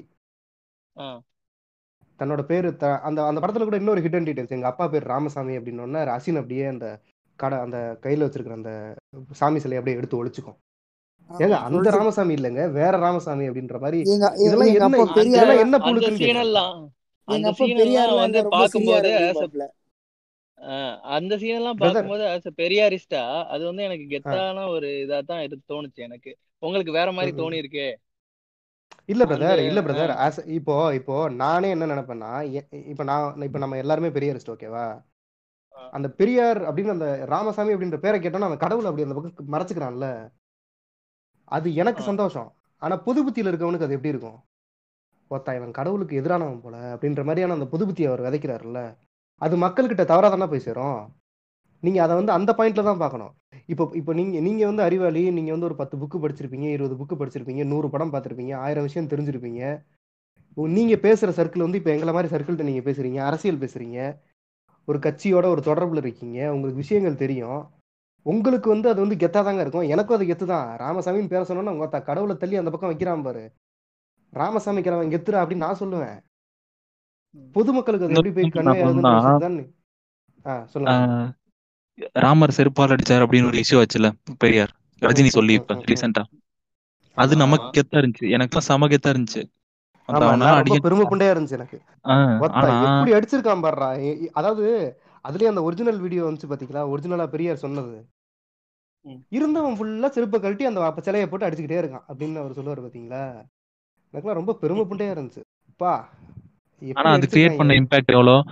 அது இந்த இப்போ ரிசல்ட் வந்துச்சு மே செகண்ட் அதோட அது வரைக்கும் அதோட இம்பாக்ட் இருந்திருக்கும். அப்போ அது இன்னும் கொஞ்சம் பெருசா இருந்தா. ரிசல்ட்டே மாத்துறதுக்கான வாய்ப்பு கூட இருந்துச்சு. அந்த மாதிரியான ஒரு இம்பாக்ட் தான் இருக்கு அது பொது புத்தியில. இப்ப எனக்கு இன்னொரு டவுட் இப்போ ஒருவேளை ரஜினி அரசியலுக்கு வந்திருந்தா திமுகவோட வெற்றி வாய்ப்பு குறைஞ்சிருக்குமா? கண்டிப்பா. சொல்ல முடியாது சொல்ல முடியாது. இப்போ இப்போ இருக்கிற நிலைமைக்கு இப்போ இப்போ இவ்வளோ அதாவது இரநூறுக்கு இரநூறு இரநூறு சீட் அவங்க ஜெயிச்சிருந்தாங்கன்னா அந்த வாய்ப்பை பெருசா பாதிச்சிருக்காது. ஆனா இவங்க நூத்தி அறுபது இவங்களே பார்டர்ல ஜெயிச்ச மாதிரி தானே இருக்கு. ஸோ கண்டிப்பா பாதிச்சிருக்குமோ அப்படின்னு தான் தோணுது எனக்கு பர்சனலா ஸோ இந்த மாதிரியான விஷயத்தெல்லாம் பார்க்கும்போது நீங்க செ- செல்வி சொல்றதை வந்து ஏத்துக்கவே முடியாது. ஒரு ஹிடன் அஜெண்ட் டீட்டு அஜெண்டா ஒன்று இருக்கு. அந்த அஜெண்டா வந்து தெரிஞ்சவனுக்கு ஓகே தெரியாதவனுக்கு என்ன பண்ணுவீங்க? அதுதான் அந்த கமல் படத்துல உள்ள பிரச்சனை. கற்பர் கூட்டம். இஷ்யூ வந்துச்சுல. ஆமா ஆமா. கற்பர் கூட்டம் இஷ்யூல நமக்கு என்ன நம்ம என்ன நினைச்சோம்? இதுல என்ன தப்பு இருக்கு அப்படின்னு நினைப்போம். ஆனா இதை போய் நம்ம போய் வீட்டுல ப- போட்டு காமிச்சா என்ன சொல்லுவாங்க என்னன்னா சாமி எல்லாம் அது? டிஎம்கே கூடாது டிஎம்கேக்கெல்லாம் இனிமே ஓட்டே போடக்கூடாது அப்படின்னு அவங்க அவங்க ஃபர்ஸ்ட் தாட்டே வரும். அட ஆமாங்க. இது அப்படிதாங்க இவங்க வீட்டுல நான் வாடி வஞ்சியம்மா நெஞ்ச வளைச்சு போட்டுக்கிட்ட. இடுப்பில் மறுப்பு இல்ல எங்க இஸ்திரி போட்டுக்கிட்ட? அப்படின்னு பாட்டு கேட்டுக்கிட்டு இருந்தேன் டிவில எங்க டேடி வந்துட்டு என்னடா இவ்வளவு அசிங்கமா கேட்டுக்கிட்டு இருக்க? அப்படின்ட்டு சேனல்ல மாத்திராப்புல பிட்டம் இரண்டை பெருவேல் காக்க வட்ட குதத்தை இதை விட வாடா அசிங்கமா நான் கேட்டேன் பாரு இந்த மாதிரி கேளுங்கிறேன் அட போங்கடான்ட்டு வந்துச்சு அடுத்த கேஸ் உனக்கு தான் டி ராஜேந்தர் அதாவது தாமஸ் அதாவது. தாமஸ் பிரச்சனை என்னன்னா. படைப்பை படைப்பா பாக்குறது வந்து யாருக்கு அப்படின்னா விஷயம் தெரிஞ்சவனுக்கு. விஷயம் தெரியாதவனுக்கு நீ பாஸ் பண்ற எல்லா விஷயமே வெஞ்சன்ஸா தான் போய் முடியும். ஏங்க சம்பந்த புண்டையே இல்லாம சங்கரை போட்டு எதுங்க நம்ம ஆளுங்க போட்டு அடிச்சிட்டு இருக்காங்க? அது நார்மலான. கமர்ஷியல் படம் தானே ஒரு நார்மலான கமர்ஷியல் படம் தானே அது எவ்வளவு விஷயத்தை கன்வே பண்ணிருக்கு இப்ப வர மையத்தான் சொல்ற விஷயம் ஊழல் அதிகமாயிருச்சு கரப்ஷன் அதிகமாயிருச்சு. என்ன புண்டை அதிகமாயிருச்சு? கரப்ஷன் உனக்கு பிரச்சனையா? கரப்ஷனை வந்து நான் வந்து சப்போர்ட் பண்ணி பேசல. ஆனா கரப்ஷன் மட்டுமா பிரச்சனை இங்க? அதுதான் நம்மளுடைய கேள்வி. அந்த பிரச்சனையை வந்து கமல் வந்து ரொம்ப சட்டிலா மூவ் பண்றாரு அப்படின்னும் போது தான் எங்களுக்கெல்லாம் கோவம் வருது. அவ்வளவுதான். அது நீங்க வந்து கலைய கலையா புடுக்கு புளுத்துறதா நீங்க அப்புறமா இருக்குல்ல. எனக்கு என்னவோ செல் செல்வியோட அறிவை பார்க்கும்போது அடுத்த ராஜாஜியா வருவாப்ல அப்படின்னு தோணுது. அப்படியே ஜாதகத்தையும் பாத்துருவோமா பாத்துடலாம் பார்த்தோன்னா தெரிஞ்சிடும். அதே ஜாதகம் சொல்லுங்க. பிரதர். பிரதர் முக்கியமான நூறு நாள் வேலை திட்டம். சொல்லுங்க. நூறு நாள் வேலை திட்டம் வந்து சோம்பேறிகளை உருவாக்கு ஒரு உலகத்திலே ஒரு one of the best policy அது நான் சொல்லுவேன் கண்டிப்பா. பணம் இந்த ஊழல் பண்றவனுங்களாம் ப- பண்றானுங்கல்ல இந்த மல்லையா மாதிரி ஆட்கள்லாம் பணம் வாங்கிட்டு போறது கட்டாம போறது அப்படி இப்படின்னு. ஒரு ஒரு நிறைய பணம் சேரும் போதுதான் அது வந்து அந்த ஊழல் வந்து பூதாகரமா தெரியுது இல்லையா. ஆனா இந்த படத்தில் இந்த படத்தெல்லாம் இந்த மாதிரி சேர விடாம ஒரு ஊழல் பண்றதுக்கான வாய்ப்பை குறைச்சு குறைக்கிற விதமா. எல்லா மக்களுக்கும் பகிர்ந்து கொடுக்கிற ஒரு திட்டம் வந்து அந்த நூறு நாள் வேலை திட்டம். சொல்றீங்களா? ம், கிட்டத்தட்ட. அதேதான். அவங்களுக்கு சும்மா கொடுக்க கூடாதுன்னு சொல்லிட்டு அதனால நமக்கு ஒரு இந்த சீரமைப்பு ஆஹ், நீர்நிலைகள் சீரமைப்பா ஒரு பணியா வந்து செய்ய சொல்லிட்டு மரவெட்டு. பணத்தை கொடுக்குறாங்க. நமக்கு. தெரிஞ்ச நிறைய சர்க்கிள்ல நம்ம இன்னும் கொஞ்சம் நம்ம ஃபேமிலிஸ்ட்டு போய் கேட்டு பார்த்தோம்னா தெரியும். எத்தனை பேர் வந்து இந்த நூறு நாள் திட்ட- திட்டத்தால வந்து அவங்க குழந்தைங்களை படிக்க வைக்கிறாங்க. அந்த ம், ம், படிப்புக்கு ம். தேவையானது ப- இது வாங்க முடியுது. இல்ல திருமணம் போன்ற விஷயங்களுக்கு வந்து சேர்த்து வைக்க முடியுது. மருத்துவ. செலவு வந்து அவங்களால பார்த்துக்க முடியுது. போக்குவரத்து செலவுகளை பார்த்துக்க முடியுது. இந்த மாதிரி அத்தியாவசிய தேவைகளுக்கு வந்து இது எவ்வளவு தூரம் கை கொடுக்கறது அப்படிங்கிறது வந்து நம்மளோட க்ளோஸ் சர்க்கிள்ல போய் நம்ம விசாரிச்சாலே தெரியும். ஓகே ஓகே பர்ஃபெக்ட் இதையும் வந்து சும்மா இருந்து வாங்கிட்டு போனா கூட ஒன்றும் பிரச்சனையே கிடையாது நம்மளை பொறுத்த வரைக்கும். ஆமா. ஆனா அவங்க வேலை முடிஞ்ச அளவு வேலை பார்த்துட்டு தான் இருக்காங்க. அவங்க இது வந்து மக்களை சோம்பேறியாக்குது அப்படின்னு கமல் சொல்றது வந்து பியூர் எலை எலிட் மனநிலை தான். பிரதர் அதோட மட்டும் இல்லாமல் இன்னொரு விஷயம் இருக்கு. இப்போ இப்போ இப்போ இந்த வேலைக்கு போறவங்க எல்லாம் யாருன்னு பார்த்தீங்கன்னா மோஸ்ட்லி படிக்காதவங்க பெரிய பெரிய அளவில் படிப்பறிவு இல்லாதவங்க ஏதாவது ஒரு வயல்ல போய் அந்த இடத்துல நாத்து நடுறது இந்த மாதிரி வேலை பார்க்குறவங்க இந்த இடத்துல பிரச்சனை என்னன்னா ஒரு முதலாளித்துவத்துக்கு இல்ல இருந்து அவங்க விடுபடுறாங்க அப்படின்றத தான் இந்த பிரச்சனையை நான் பார்க்குறேன் அதாவது இந்த வந்து அட்டகாசமான ஒரு விஷயம்னா ஆமா ஆமா. ஆமா. அதாவது என் ஃப்ரெண்ட் ஒருத்தர் ஸ்டேட்டஸ் வைக்கிறான். நேற்று என் ஃப்ரெண்ட் ஒருத்தர் ஸ்டேட்டஸ் வைக்கிறான். அதாவது ரிசல்ட் வந்ததுக்கு அப்புறம் பார்த்துட்டு கோழி மண் எடுத்து தலையில கொட்டிக்கிற மாதிரி. அந்த போட்டோ இருக்கும்ல? தான் தலையில் தன் நானே மண்ணவாரி போட்டுக்கிட்டேன் அப்படிங்கிற நானே ஜெயிச்சதுக்கு வந்து அதான் ஷேர் பண்ணிட்டு இருந்தேன் என்பதை நான் பெருமையோடு தெரிவித்துக் கொள்கிறேன். மேல மேல சொல்லுங்க. டிஎம்கே ஜெயிச்சதுக்கு அப்படி போடுறான். என்னடான்னு கேட்டா அப்புறம் தான் சொல்றான் இந்த நூறு நாள் வேலை திட்டம்லாம் வந்ததால வந்து விவசாயம்லாம் எவ்வளவு இதா போச்சு தெரியுமா? அப்படிங்கிறான். இன்னொரு நாள். வந்து என் பூனை சொல்லுங்க. அஹ். என்னடா ஆச்சு அப்படின்னு கேட்டா நூறு நாள் வேலை திட்டம் வந்ததால எங்க பண்ணைக்கெல்லாம் யாருமே வரமாட்டேங்கிறாங்க அந்த பழைய சம்பளத்துக்கு அப்படிங்கிறான். கேன புண்டை அங்க குடுக்குற சம்பளத்தை நீ குடு. குடு. குடு. கூதியானே அங்க வர ரூபா கொடுக்குறான்னா நீ நூத்தம்பது ரூபா கொடுறா சொல்லி வருவாங்க. புண்டாமவனே நீ வந்து அவங்கள சுரண்டுறதுக்கு பிரதர் ஒன்றும் இல்லை பிரதர் ஒரு நாளைக்கு ஒரு நாளைக்கு ஒரு வீடு ஃபுல்லாக சுத்தம் பண்ணா நான் எக்ஸாம்பிளுக்கு சொல்கிறேன் ஒரு ரெண்டு மணி நேரம் வேலை இருக்கும் பிரதர் நான் ஒரு ஒரு கிராமத்தை மையமாக வச்சு சொல்கிறேன் அந்த கிராமத்தில் இப்போ ஒரு வீடை நீங்கள் சுத்தம் பண்ணுறீங்க வீடை சுத்தம் பண்ணுறது அப்படின்னா வீட்டுக்கு வீட்டில் உள்ள அந்த அந்த தோட்டம் தொலைவில் உள்ள அந்த புல்லுகளை பிச்சு போடுறது அந்த சின்ன சின்ன மண்வெட்டியை வச்சு சின்ன சின்ன வேலை பார்க்குறது ரெண்டு மணி நேரம் வேலை இருக்கும் பிரதர் இரநூறுவா சம்பளம். ஆனால் நூறு நாள் வேலையிடத்தில் கரெக்டாக நூறுரூவா சம்பளமா? எவ்வளோ சம்பளம்? எனக்கு கரெக்டாக தெரில நூறு நாள் வேலையிடத்தில் எவ்வளோ ஒரு சம்பளம் கொடுக்குறாங்க. இப்போது அந்த நூறு நாள் வேலை எடுத்துட்டு அவங்க போகும்போது அவங்க ஒரு கொஞ்சம் வேலை பார்க்குறாங்க. ஏதோ நாற்று நடுறாங்க ஏதோ மரம் வெட்டுறாங்க புல்லு வெட்டுறாங்க ஏதோ பண்ணுறாங்க பண்ணுறதுக்கு கவர்மெண்ட் ஒரு காசு கொடுக்குது. ஆ வேற என்ன பண்ணுவாங்க?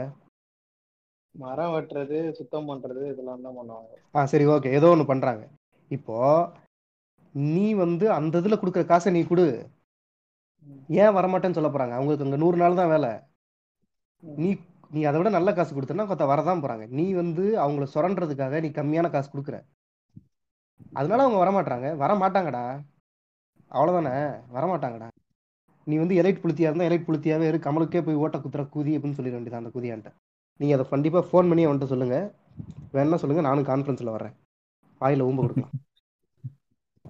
டென்ஷன் ஆகுது பிரதர். இது இது இது ஏன் டென்ஷன் ஆகுதுன்னா கமல் யாரு அப்படின்னா சிம்பிளா சொல்லணும்னா கமல் வந்து ஒரு மொட்டை மாடியில உட்காந்துக்கிட்டு கையில் ஒரு சிப்ஸு இது லேஸ் பாக்கெட்டை வச்சுக்கிட்டு இந்த கையில் வந்து கூலிங்காக கோகோ கோலா வச்சுக்கிட்டு கீழே ஒருத்தன் வந்து சோத்துக்கு கஷ்டப்பட்டுட்டு இருக்கவன இவன் ஏன் மாஸ்க் போடாமல் போறான்னு கேட்குற அந்த எலைட் புளுத்தித்தனம் தான் கமலஹாசன் சிம்பிளா சொல்லணும்.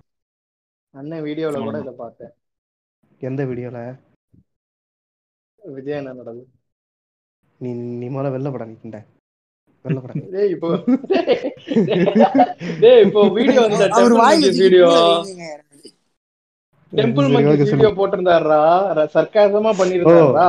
ஓ ஓகே ஓகே. ரிசர்வேஷன் பத்தி என்ன சொன்னான்னா ஆஹ் தன்னோட பெண்களுக்கு வந்து காஸ்ட் காலம் வந்து விட்டுட்டேன். நான் அப்படியே விட்டுட்டேன்.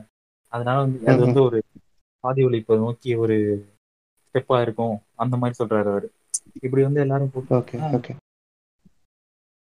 அதாவது லிட்டரலா கேஸ்ட் சர்டிபிகேட்டை கிழிச்சிட்டா ஜாதி ஒழிஞ்சிடும் அந்த மீனிங் சொல்லியிருக்காப்புல.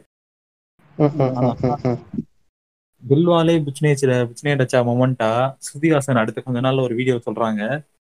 நான் வந்து ஒரு ஐயங்கார் பொண்ணு. ஐயர் பாய் மேக்ஸ் அப்படின்னு.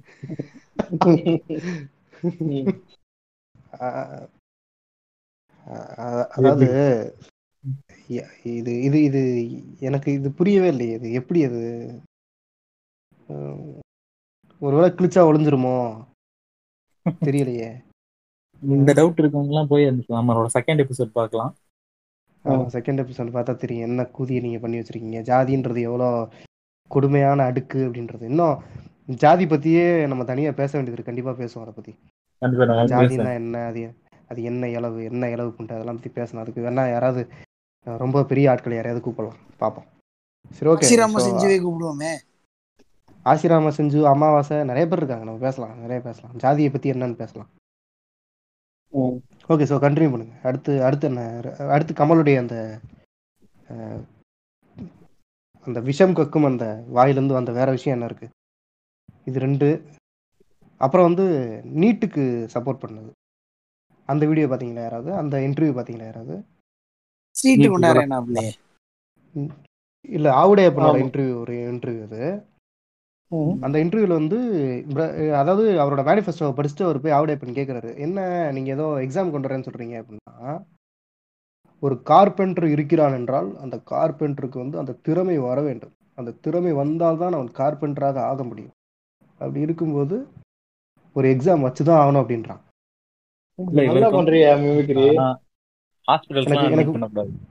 போய் ஒரு கார்பெண்டர்கிட்ட விடணும். எதுக்கு? இல்ல இவருதான் என்னங்க கார்பெண்டரும் ஒரு மெடிக்கல் சீட்டும் ஒண்ணாங்க அதுதான் அதுதான் முட்டா குதினா அப்படிதான் இருக்கும். கார்பெண்டர் வச்சு ஆண்ட கார்பெண்டர் வச்சு ஆண்டவரோட சுண்ணியை தூக்கி ரெண்டு ஆணி அடிச்சு விட வேண்டியது. வக்கிரமா பேசாதீங்க டி ராஜேந்தர் கார்பெண்டர் செவுரோட பேசுவோம். அப்பதானே பேசுவேன் சுன்னி. அப்பதானே அப்படி பேசுவேன் சிலுவையில் அடிச்ச மாதிரி ஆண்டவர் சுண்ணியை வந்து சிலுவையில் அடிச்சு விட்டுருமா பிரதர் அதாவது நீங்க இவ்வளவு வன்மத்தை கக்கும்போது நாங்க இவ்வளவு மரியாதையா பேசுறோம்னு நீங்க நினைக்கணும். அதுதான் உண்மை. இது சாதாரண வன்மம்லாம் கிடையாது சும்மா கிடையாது. அந்த பொண்ணு இறந்து போயிருக்கு. இதை வந்து நான் வந்து இன்னொரு பழைய பழைய எபிசோட்லயே சொல்லியிருக்கேன் நான். என்னன்னா அனிதா மாதிரியான பொண்ணு இறந்து போகும்போது இந்த கூதியா வந்து அப்பயே கட்சி ஆரம்பிச்சிட்டான். நீ என்ன சொல்லணும்? பிரதர் என்ன சொல்லணும்? ஒரு ஒரு நேர்மையான ஆளா இருந்தா இந்த இதுக்கு நம்ம போராடியே ஆகணும். நீட்டு வரக்கூடாதுன்னு தானே நீ சொல்லணும். திருமாவளவன் போராடுவார் அப்படின்னா அப்ப நீ வந்து ஐயங்காருக்கு பிரச்சனைனா தான் வருவியா? நீ யாருக்கு பிரச்சனைனா வருவ?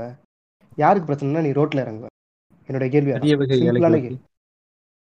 ஏங்க அரிய வகை ஏழைகளுக்கு பிரச்சனையே வராதுங்க. என்னங்க பிரச்சனை உங்களுக்கு?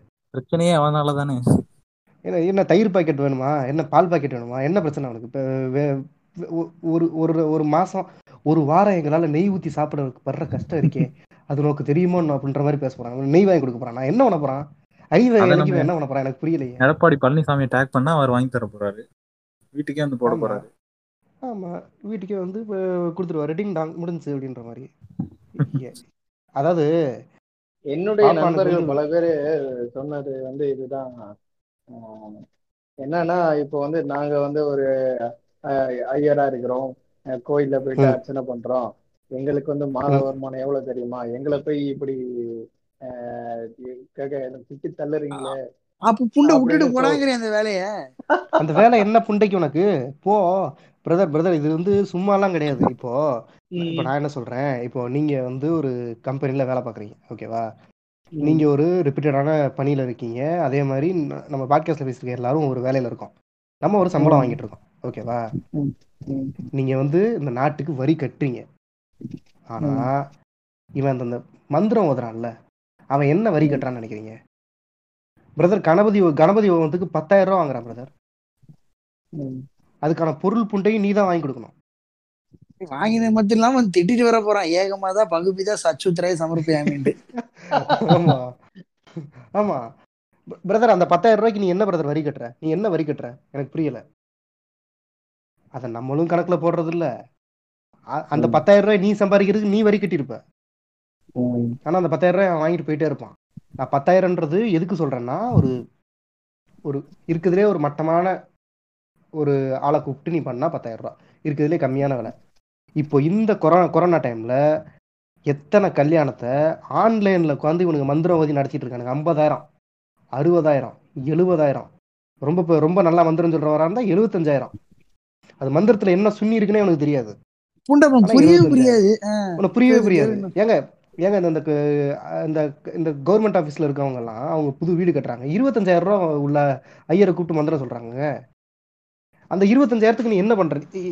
இவன் என்ன அரிய வகையால எனக்கு புரியல இவன் என்ன கஷ்டப்படுறான்? அதுல இன்னொரு ஒரு ஃபேக்ட் ஒன்று சொல்றேன். இப்போ ஒருத்தன் வந்து இப்போ இப்ப நான் இது வந்து எங்க கிராமத்துல நடந்த விஷயம் பிரதர் ஒரு ஐயர் இருந்தார். உண்மையிலே வந்து அந்த அவர் வந்து கஷ்டப்படுறவராகவே இருக்கட்டும். என்னன்னா இப்போ அவர் வந்து அவருக்கு வந்து காசு. கோயில்ல இருந்து சம்பளம் கொடுக்குறாங்க. எங்க அறநிலையத்துறையில இருந்து காசு கொடுக்குறாங்க. அந்த ஊர்ல இருக்கிற அந்த ஆண்ட ஆண்ட ஜாதியோ இல்லைன்னா அங்க இருக்கிற முற்பட்ட வகுப்புகளில் உள்ளவங்க வந்து அந்த கோயிலை நடத்துறாங்கன்னா அந்த ஜாதிக்காரங்க அவங்களுக்கு ஒரு காசு கொடுப்பாங்க கையில செலவுக்கு ஓகேவா அந்த கோயில் சார்ந்து அவங்களுக்கு வந்து அந்த கோயில் சார்ந்து அந்த பக்கத்துல ஒரு வீடு இருக்கும். அந்த வீட்டுல அவன் எவ்வளவு நாள் வேணா தங்கிக்கலாம் பிரதர் அவன் அதுக்குன்னு வாடகை கொடுத்துட்டு இருக்கான். வாடகை கொடுக்க மாட்டான்.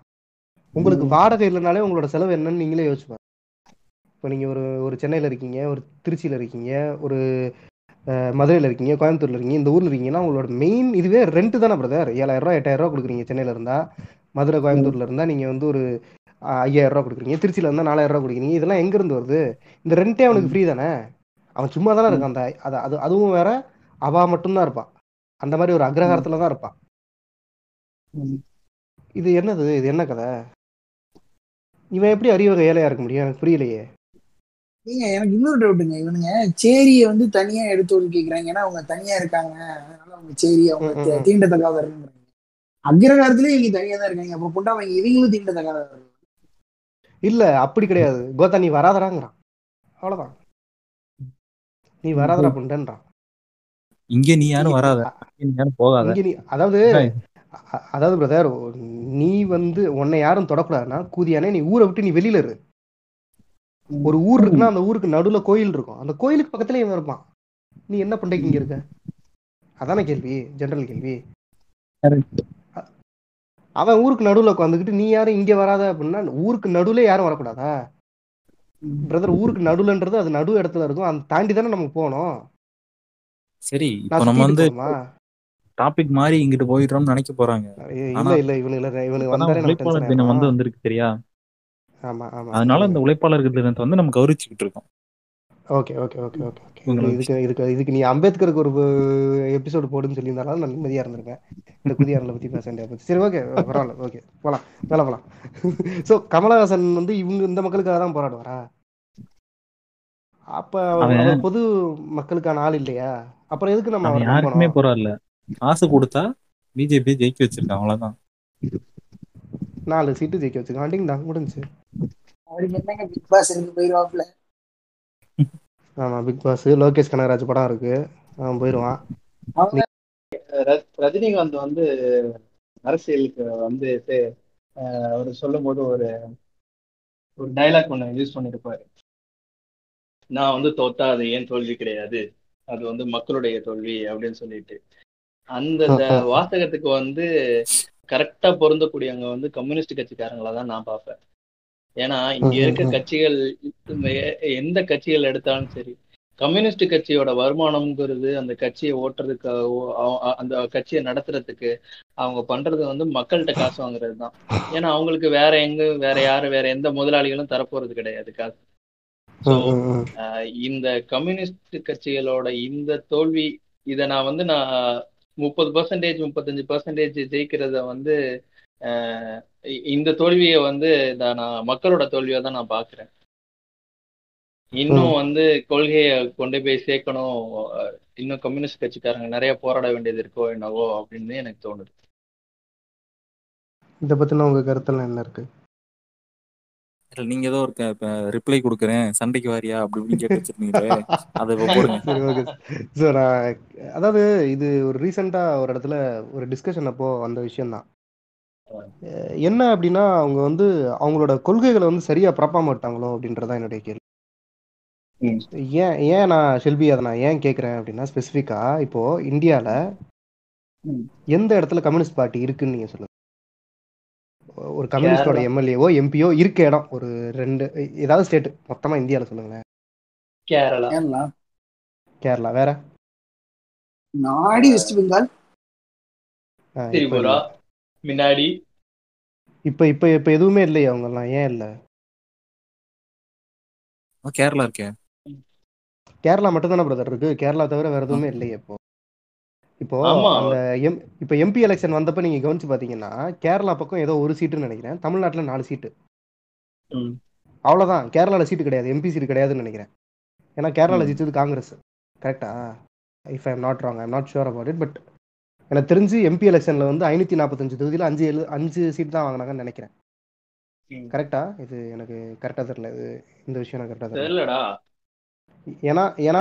கேரளால வந்து இல்ல ஏன்னு சொல்ல ஏன்னு சொல்ல வரேன். ஏன்னா கேரளால வந்து அந்த அந்த டைம்ல வந்து யாரு கல்டிவேட் பண்ணாங்க அப்படின்னா அந்த ஓட்டு எல்லாத்தையும் காங்கிரஸ் கல்டிவேட் பண்ணாங்க.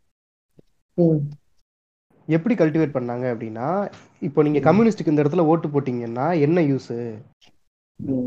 இப்போ எம்பி எலெக்ஷனு நாங்க தான் வந்து அங்க சென்டர்ல போனா நாங்க தான் வரப்போறோம் அப்படின்னு சொல்லிட்டு அந்த இடத்துல காங்கிரஸ் தான் ஜெயிச்சு எல்லா இடத்துலயும்.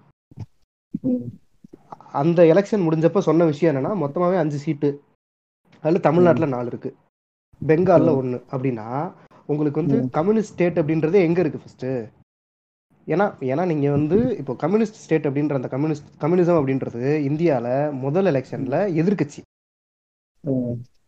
இன்னைக்கு அந்த பார்ட்டி எங்க இருக்கு இன்னைக்கு அந்த பார்ட்டியோட பொசிஷன் என்ன என்ன ரீசன் எதனால இவங்க வந்து விட்டுட்டாங்க? ஏன்னா அவங்களோட சோசியலிச கொள்கையை விட்டுட்டாங்களா? கம்யூனிசத்தை விட்டுட்டாங்களா? எதனால இவங்க இப்படி இருக்காங்க? எனக்கு அந்த டவுட் இருந்துட்டே இருக்கு. இப்போ இப்போ ஒண்ணு ஒண்ணுமே இல்ல பிரதர் சிம்பிளா கேரளாவை. க்ளோஸ் பண்ணிட்டா கம்யூனிசமே கிடையாது இந்தியால கரெக்டா ஏன்னா அங்க திரிணாமுல் காங்கிரஸ் தான் டாப்ல இருக்காங்க. திரிணாமுல் காங்கிரஸுக்கு அப்புறம் ரெண்டாவது இந்த தடவை அதிக ஓட்டு வாங்கியிருக்குது பிஜேபிங்க கம்யூனிஸ்ட் ஜீரோங்க அங்க. எம்எல்ஏவே கிடையாது ஜீரோ கம்ப்ளீட்டா ஜீரோ. நான் பெங்கால தான் சொல்றேன். கேரளால தானங்க ஸ்வீப்பு கேரளால தான் இருக்கிறதுலே பெரும்பான்மையோட கம்யூனிஸ்ட் வந்திருக்காங்க. தமிழ்நாட்டுல ஆமா. நீங்க சொன்ன மாதிரி நாலு சீட்டு. பெங்கால்ல ஜீரோ ஆச்சே? ஏன் இந்த. ஜீரோ ஏன் இந்த நாளுக்கு வந்து காரணம் இருக்கு. இந்த நாளுக்கு ஏன் காரணம்னா திராவிட இயக்கத்தோட வரலாறு இருக்கு. திராவிட இயக்கத்தோட சேர்ந்து தான் அவங்க இயங்குறாங்க. ஆமா. ஏன்னா சித்தாந்த ரீதியா பார்க்கும்போது அவங்களும் ஒரு சோசியலிசம் சொல்றாங்க. இவங்களும் ஏதோ சோசியலிசம் சொல்றாங்க. இவங்க ரெண்டு பேரும் சேர்ந்துக்கிறாங்க. அதனால இங்க பழச்சாங்கன்னு நான் சொல்றேன். இங்க இவங்க பழச்சிட்டாங்கன்னு சொல்றேன். தமிழ்நாட்டுல வந்து இவங்க சர்வே ஆவாங்க. ஏன் சர்வே. ஆவாங்கன்னா திராவிட கட்சியோட சேர்ந்து சர்வே ஆயிடுவாங்க. திமுகவுடையோ அதிமுகவுடையோ அந்த நேரத்துல எவங்க நேர்மையா இருக்காங்களோ அவங்களோட சேர்ந்து சர்வே ஆயிடுவாங்க. இல்லைன்னா இந்த மாதிரி. மூன்றாவது அணி அமைச்சு ஏதோ ஒரு இடத்துல இருப்பாங்க. ஒரு குறிப்பிட்ட அளவு கணிசமான ஓட்டு வாங்குவாங்க. ஏதோ ஒன்று பண்றாங்க. பட் பெங்கால்ல கம்ப்ளீட்டா விட்டாங்களே. அதாவது அதுதான் நான் சொன்ன மாதிரிதான். இது வந்து இது மக்களின் தோல்வியா தான் நான் பாக்குறேன் இன்னொன்னு அரசியல் அந்த தோல்வியை நீங்க எப்படி பிரதர் மக்கள் கிட்ட போய் போடுவீங்க? இல்லைங்க இப்போ அதான் இந்நேரத்துக்கு இப்ப இப்ப இந்த எலெக்ஷன்ல திமுக தோத்து போச்சுன்னா அது திமுகவோட தப்பு தானே தவிர திராவிட இயக்கத்தோட தப்பு கிடையாது? மக்களோட தப்பு கிடையாது? அதை வந்து சரியா அந்த பிரபகண்டாவை நீங்க எடுத்துட்டு போலன்னு தானே அர்த்தம். மக்கள் அதை புரிஞ்சுக்கிட்டாங்கன்னா ஓட்டு போட போறாங்க. மக்களை வந்து நீங்க ப்ளேம் பண்ண முடியாது. இந்த இந்த தப்பு உன்னோட தப்பு தான். ஏப்பா நீ காசை. வாங்கிட்டு ஓட்டு போடுற? அது உன்னோட தப்பு அப்படின்னு நீங்க மக்களை சொல்ல முடியாது. மக்கள் என்னவா ம். பார்ப்பான்னா அந்த ஓட்டை வந்து ஒரு பொருளா தான் பார்ப்பான். ஏன் அதை பொருளா பாக்குறான்னா நீ அதை பொருளா தான் மாத்தி வச்சிருக்க. ஏப்பா நான் காசு கொடுக்குறேன். ஏப்பா நீ என்கிட்ட இருந்து திருடின காசு தானப்பா எனக்கு கொடுக்குற? பரவாயில்ல கொடுன்னு சொல்லிட்டு வாங்கிட்டு அவங்களுக்கு பிடிச்சாலும் இப்போ பாயிண்ட் இந்த விஷயத்த வந்து கம்யூனிஸ்ட்காரங்களை நான் பண்ண சொல்லல. பட் நான். என்ன சொல்றேன் இப்படி ஒரு இஷ்யூ இருக்கு. மக்களுக்கு வந்து அந்த விஷயம் புரியணும். ஏங்க இப்போ ஒண்ணுமே கிடையாது. இப்போ அதிமுகல இருந்த ஆளுங்கள்லயே. கிரவுண்ட் லெவல்ல உண்மையில ஒர்க் பண்ண ஒரு எம்எல்ஏ யாருன்னா மாஃபா பாண்டியராஜன் சொல்றாங்க. ஏன்னு நான் சொல்றேன் ஏன்னா அவர் வந்து அவங்க அந்த அவரோட ஏரியால இருந்த நிறைய விஷயங்களை தூர்வாரி இருக்காராம் நிறைய குளங்களை தூர்வாரி இருக்காரு அந்த ஊர்ல உள்ள டெவலப்மெண்ட்லாம் நல்லா தான் பண்ணியிருக்காராம் ஆனா. ஏன் தோத்து போனாருன்னா மக்களுக்கு அகேன்ஸ்டா ஒரு விஷயத்த அவர் சொல்றாரு எதை சொல்றாரு. அனிதாவை அசிங்கப்படுத்துறாரு அனிதாவோட அந்த சாவை அசிங்கப்படுத்துற மாதிரி ஒரு விஷயம் பண்றாரு அப்புறம் வந்து. மக்களுக்கு அதனால ஒரு அதிருப்தி ஏற்படுத்து பாத்தீங்களா. அந்த அதிருப்தியை மனசுல வச்சுக்கிட்டு அவங்க அவருக்கு ஓட்டு போடாம தோத்து போயிட்டாரு மாஃபாய் பாண்டியராஜன் தோத்து போயிட்டாரு அதே. மாதிரி மக்கள் வந்து அந்த விஷயத்துல வந்து அவங்களுக்கு அரசியல் அறிவு இருக்கோ இல்லையோ இந்த தடவை அதிமுக வரக்கூடாதுன்னு நினைச்சாங்க வரல. இப்ப அடுத்த தடவை திமுக ஏதாவது தப்பு பண்ணுச்சா திமுக வரக்கூடாதுன்னு நினைப்பாங்க அடுத்த தடவை வராது. அதிமுக வந்துடும் அதிமுக அவனுக்கு. இல்ல இல்ல இது இது இது தமிழ்நாட்டுல நடக்கிற விஷயம் தான் இது தமிழ்நாட்டுல நடக்கிற விஷயம் தான் ஒரு தடவை ஜெயிச்சாலும் அடுத்த தடவை. இதுதாங்க மாறி மாறி மாறி மாறி கொடுத்துட்டு ஏன்னா இல்ல இல்ல. நீங்க சொன்ன அதிமுக வந்துருங்கிறதுக்கும் அந்த அதிமுக வந்துருங்கிறதுக்கும் வித்தியாசம் இருக்கு. அது சொன்னேன். ஒரு குதூகலமா சொன்னேன் அதாவது இதுதாங்க. நான் வந்து இப்போ கம்யூனிஸ்டுகளோட தோல்வி மக்களோட தோல்வின்னு நான் ஏன் சொன்னேன்னா நீங்க சொல்ற அந்த பாயிண்ட் தான். இப்போ. அரசியல்ல இப்போ அதாவது வாக்கு அரசியல்ல வாக்குங்கிறது வந்து அவங்களோட ஐடியாலஜி சார்ந்து இருக்குதான்னா இல்லைன்னு நான் சொல்லுவேன். திமுக இத்தனை ஓட்டு இத்தனை தொகுதி ஜெயிச்சிருக்கு அப்படின்னா அது திராவிட சித்தாந்தத்தோட வெற்றி அப்படின்னு நீங்க சொன்னீங்கன்னா அது வந்து கண்மூடி அது ஒரு சிரிப்புக்குள்ளான இல்ல. முழுக்க முழுக்க ஏற்க முடியாது. ஆனா முழுக்க முழுக்க அதை. ஏற்க முடியாதுதான் நானும் ஒத்துக்கிறேன். ஆனா சமூக நீதி அவங்க பண்ணலன்னு சொல்றீங்களா? இல்லைங்க அப்படி நான் சொல்லல. நான் அந்த மாதிரி போகவே இல்லை. ஒருத்தனோட ஓட்டுங்கிறது அவனோட ஐடியாலஜி ஐடியாலஜி இல்லைங்கிறது தான் நான் சொல்றேன். ஏன்னா இங்க நம்ம ஊர்ல உள்ள இல்ல மக்களுக்கு ஐடியாலஜினா என்னன்னே தெரியலங்கிறது தான் இங்க மேட்ரு ம், சித்தாந்தத்தை கொண்டு போய் சேர்க்கலாங்கிறது வந்து கட்சிக்காரர்களோட குற்றம்னு நான் சொல்ல மாட்டேன். அது ஒவ்வொருத்தவங்களோட you know, அது ஏன் என்னோட பொறுப்பும் கூட உங்களோட பொறுப்பும் கூட தான் நான் சொல்லுவேன். சரிங்களா. அதுதான் நான் சொல்ல வரேன். திராவிட கட்சிகளோட இப்போ திராவிட நீங்க திராவிடம் திராவிடம் பேசிட்டு இருக்கோம். திராவிட கட்சிகளோட வெற்றிங்கிறது திராவிட சித்தாந்தத்தால அப்படின்னு எந்த இடத்துலயும் நம்ம சொல்ல முடியாது. அவங்களோட சொல்லலாம். கட்டமைச்ச விஷயம் தான் இந்த விஷயம். இப்போ திராவிட சித்தாந்தத்தால கட்டமைச்ச விஷயம் தான் இப்போ நாளைக்கு வந்து இப்போ இந்த இதே திமுக வந்து நான் ரிசர்வேஷனை குறைக்க போறேன். அரிய வகை ஏழைகளுக்கு வந்து நான் பத்து பர்சன்ட் கொடுக்க போறேன்னு சொன்னா அடுத்த எலெக்ஷன்ல செருப்பால் அடிப்பாங்க அது நடக்கும். ஏன் அது நடக்குது அப்படின்னா அது திராவிட இயக்கத்தோட சாதனை. இது திராவிட. கட்சிகளோடயோ திராவிட சித்தாந்தத்தினாலேயோ இவங்க ஜெயிச்சாங்கன்னு நான் சொல்லல. ஆனா அதோட தாக்கம் இருந்துகிட்டே இருக்கும். அந்த தாக்கத்தை கம்யூனிசம் ஏன் ஏற்படுத்தல மக்கள்கிட்ட அப்படின்றதா என்னுடைய கேள்வி. அந்த தாக்கம் மக்கள்கிட்ட இருந்திருக்கணுமே. இந்த புள்ளியில தான் நம்ம வந்து வேறுபடுறோமே. இந்த திராவிட. சித்தாந்தமோ கம்யூனிஸ்ட் சித்தாந்தமோ வந்து வேற வேற இல்லைங்கிறது தான் மேட்ரு இல்ல இல்ல நான் அதுக்காக சொல்ல அதுக்காக சொல்ல நீங்க நீங்க பர்டிகுலரா கம்யூனிசம்ன்றத மக்கள் புரிஞ்சுக்கல அப்படின்றத பாயிண்ட்டை நீங்க எடுத்துட்டு வரீங்க. அப்படி இருக்கும்போது திராவிடம் அப்படின்ற அந்த சித்தாந்தத்தை மக்கள்கிட்ட ஏதோ ஒரு வகையில பாஸ் பண்ணிட்டாங்க. அந்த மாதிரியான ஒரு பாசிங் திங்கு இங்கேயே நடக்கல அப்படின்றதா என்னுடைய கேள்வி. வெறும் அதிகார எதிர்ப்பு மட்டும்தான் வெறும் ஆதிக்க எதிர்ப்பு மட்டும்தான் கம்யூனிசமா இருக்குமா? அப்படி அது மட்டும் இருந்தா இதுல இந்த இந்த அடித்தட்டுல இந்திய சமூகத்துல இந்த இந்திய துணைக்கணத்துல உள்ள பிரச்சனையை நம்ம எப்படி பார்க்க போறோம்? சாதின்ற அந்த பிரச்சனையை நம்ம எப்படி பார்க்க போறோம்? மதம் இல்லைன்னு சொல்றாங்க கம்யூனிஸ்டுகள். Okay fine I'm very happy about it ஆனா ஜாதியை பத்தி உங்களுக்கு தெரிஞ்ச உனக்கு உங்களுக்கு தெரியாத விஷயம் இல்ல. தமிழ்நாட்டுல உள்ள கம்யூனிஸ்ட் கட்சியில சாதிய ஒழிப்பு பிரிவு இருக்கு. ஆனா வேற எங்க இருக்கிற வேற எந்த ஊர்லயும் சாதிய ஒழிப்புன்றதுக்கு தனி பிரிவு கிடையாது. திராவிட இயக்கத்தோட வளர்ச்சினால தமிழ்நாட்டுல மட்டும் சாதிய ஒழிப்பு பிரிவுன்னு ஒரு பிரிவு வச்சிருக்காங்க கம்யூனிஸ்டுகள். அதாவது சொல்ல வந்த சித்தாந்தத்தை வந்து ஒவ்வொரு இடத்துலயும் ஒவ்வொரு மாதிரி கொண்டு போறாங்களோ அதுதான் அவங்களோட மிஸ்டேக்கோ நான் நினைக்கிறேன். இன்னொரு ஒரு விஷயம் வந்து நான் என்னோட மாமா வந்து ஒரு நல்ல ஒரு திராவிட இயக்க சிந்தனையாளர். அவங்க வந்து நல்லா நிறைய படிச்சவங்க. அவங்க என்ன சொல்லுவாங்க அப்படின்னா பார்ப்பனர்கள் நிறைய கம்யூனிஸ்ட் சித்தாந்தத்துல ஆரம்பத்துல இருந்தே இருந்திருக்காங்க. அதாவது இந்தியா சுதந்திரம் வாங்கும்போது காங்கிரஸ் காங்கிரஸோட எதிர்க்கட்சி கம்யூனிஸ்ட். அந்த கம்யூனிஸ்ட் சித்தாந்தத்தை வந்து நீர்த்து போக செஞ்சதே பார்ப்பனர்கள் தான். அந்த அந்த கட்சி அந்த இயக்கத்துல நிறைய பார்ப்பனர்கள் இருந்தாங்கன்னு சொல்லுவாங்க இப்போ இன்னைக்கு கம்யூனிஸ்ட்ன்றது வந்து உங்களுக்கு ஸ்டாண்ட் இல்லாம ஒரு இதுவா இருக்கே. இப்போ நீங்க வந்து காங்கிரஸ் ஜெயிச்சதுக்கு அப்புறம் காங்கிரஸ் எப்ப முதல் தடவை வீழுதோ அப்போ வரப்போற கட்சி காங்கிரஸ் கம்யூனிஸ்டா தானே இருந்திருக்கணும். இந்தியாவோட ஆட்சியுடைய கட்சி வந்து கம்யூனிஸ்டா தானே இருந்திருக்கணும். ஆனா அது இல்லாம போனது அப்படின்றது தான் அதோட பிரச்சனை. அதாவது அதுல உள்ள அதுல உள்ள மற்ற பார்ப்பனர் இல்லாத இயக்கத்தை சேர்ந்த தலைவர்கள் வந்து அதை கரெக்டா மக்கள்கிட்ட அந்த சாதிய ஒழிப்போட சேர்த்து எடுத்துட்டு போலையோ அப்படின்றது ஒரு பிரச்சனையா இருக்குமோ நாங்க ஆ, இப்போ நம்ம இந்த இருக்கலாங்க விஷயத்த நம்ம நம்ம நம்ம இங்க இங்க வந்து இந்த விஷயத்த நம்ம அச்சீவ் பண்ணியிருக்கோம்னா அதுக்கு ஒரே காரணம் சாதி ஒழிப்பு சார்ந்து இவங்க இயங்குனாங்க மதத்தை.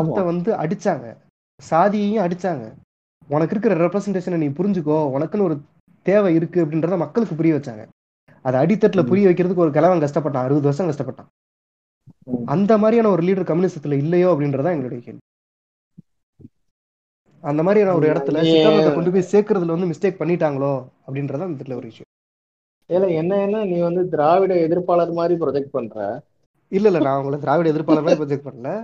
ஒரு அந்த சிந்த அந்த அந்த சிந்தனையை மட்டும் எடுத்துக்கிட்டோம்னா அந்த சிந்தனையில உள்ள பிரச்சனையை நான் சொல்றேன். அந்த சிந்தனைய அந்த சிந்தனையை வந்து இந்த நா இந்த நாட்டுல நம்ம எக்ஸ்பிரஸ் பண்ண விதம் தப்புன்னு நான் சொல்றேன்.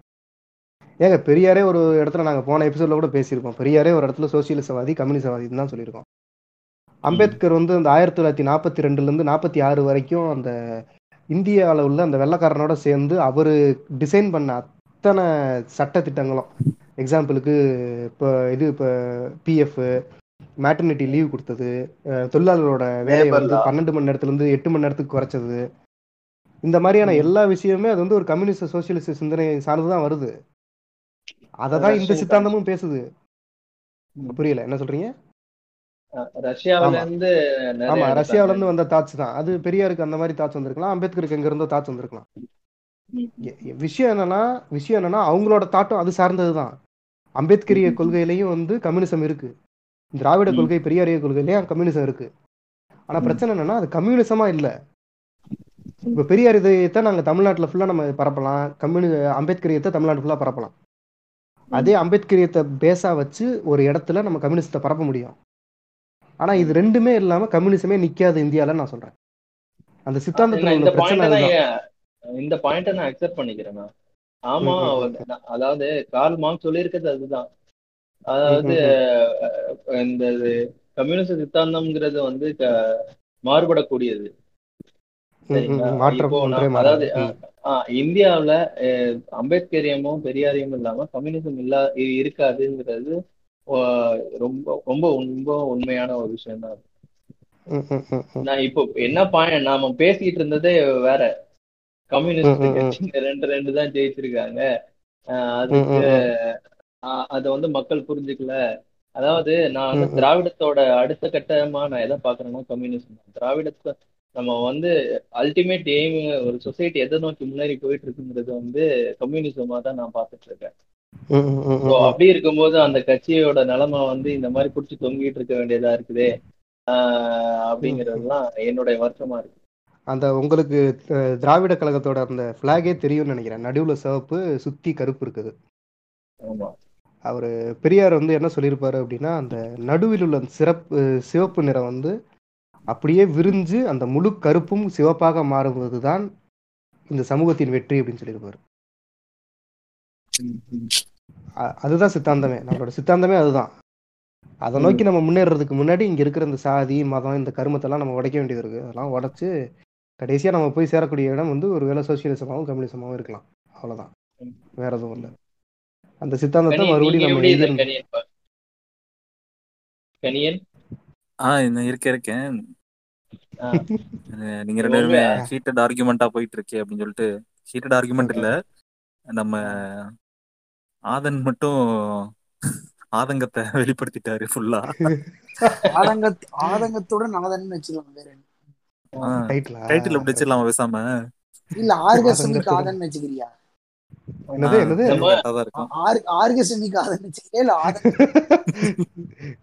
பேச. பேசுறான் இங்க அதான் கம்யூனிசம் வந்து வர்க்க முரண்பாடுகளை வேற இருக்க வேண்டியதுதான் அதோட கோல். ஆனா. இங்க வர்க்க முரண்பாடுங்கிறது சாதிய முரண்பாடோட பின்னி பிணைஞ்சிருக்கு. ஆமா. அதை மறுத்துட்டு வெறும் வர்க்க முரண்பாடை மட்டும் நான் அடிக்கிறேன் அப்படின்னு சொன்னா அது வந்து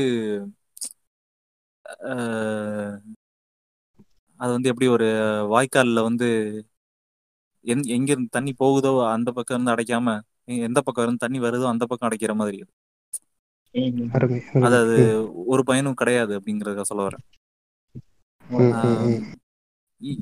இத வந்து இதை மட்டும் பாக்குறவங்க தான் அதான் வந்து மக்களோட ஒன்றி இணையாம வேற எங்கேயோ தனி தனிச்சு செயல்படுறதா பார்க்க முடியுது. அவங்கள தான் இந்த ஓக் லிபரலிஸ்ட் அப்படின்னு நம்ம சொல்றோம். நிறைய பேருக்கு இந்த ஓக் டெமன்ஷன் வந்து தேவைப்பட்டிருக்கும். அதுதான் அதாவது. கிரவுண்ட் ரியாலிட்டி தெரியாம இங்க இருக்க வர்க்க முரண்பாடோட பின்னி பிணைஞ்சிருக்க மத்த வேறுபாடுகளை தெரியாம வெறும் ஒரு தட்டையான வாதத்தை முன்வைக்கிறவங்கள தான் அந்த ஓக்ஸ் அப்படின்னு சொல்றாங்க. அந்த மாதிரியான ஒரு இதுவா இது மூவ் ஆயிட்டு இருக்கோ அப்படின்ற மாதிரியான வருத்தம் எங்க எல்லாருக்குமே வந்து இப்படி இருந்துச்சுன்னா வந்து அவன் அவளுக்கு ரொம்ப ஈஸியா இருக்கும் அவன் இங்க வந்து பூந்துக்கிறதுக்கு ஒத்துக்கிறேன். இப்போ இப்போ அதே மாதிரி நீங்க சொன்னது கரெக்ட் தான். அந்த இந்த பத்து சதவீத இடஒதுக்கீடுலையும் கம்யூனிஸ்ட் கட்சி ஆதரவா இருந்ததுங்கிற ஒரு வருத்தமான விஷயத்தையும் நம்ம ஒத்துக்கிட்டு தான் அந்த இடபிள்யூஎஸ்க்கு சப்போர்ட்டாக நாடாளுமன்றத்துல அந்த அந்த அந்த பிரச்சனை வந்து இப்போ இருக்கு. இந்த இந்த பெரிய இந்த இவ்வளோ பெரிய ஹீட்டட் ஆர்குமெண்ட்ல வந்து பிரச்சனையே அதுதான். இவங்க கிட்ட வந்து இந்த சாதிய ஒழிப்பு அப்படின்றது இல்லாம கம்யூனிசம் அப்படின்றது இந்தியால பண்ணவே முடியாது அப்படின்றது தான் மேட்ரு அதை அதை அதான். நம்ம நான் இப்பயுமே நான் சொல்லுவேன் இப்போ இப்பயுமே நான் சொல்லுவேன் தமிழ்நாட்டில் கம்யூனிசம் வர வாய்ப்பு இருக்கு ஆனா இந்தியாவில் கம்யூனிசம் வர வாய்ப்பே கிடையாது. அவ்வளவுதான். சிம்பிள் டாட் பீரியட் தெளிவாக என்னுடைய வாயில அடித்து ஊத்தியதற்கு நன்றி. ஓகே கடியன் சொல்லுங்க. ஆனா இதுல நம்ம இதை நம்ம எப்படி பார்க்கணும்னா இந்த முரண் மேலே நம்ம கவனம் ஃபுல்லா இருக்கக்கூடாது. நானும் தான் சொல்றேன். நீ கொஞ்சம் மாத்தி சொல்ற அப்படிங்கறத நம்மளே முதல்ல தெரிஞ்சுக்கணும். இந்த முரண் யா மேலே யா நம்ம கவனம் ஃபுல்லா இருந்துச்சுன்னா நம்ம எதிரிக்கு வந்து அது ரொம்ப சுலபமா போயிடும் நம்மளை பிரிக்கிறதுக்கு அதனாலதான் இந்த இந்த ஐடியாலஜி சண்டை எல்லாம் போடுறாங்கல்ல. ரெட்டு ஆமா ப்ளூ சண்டை போடுறானுங்க. அஹ் பெரியாரிஸ்ட் கருப்பு ப்ளூ மூணு பேருக்குமே அடிச்சுக்குவாங்க.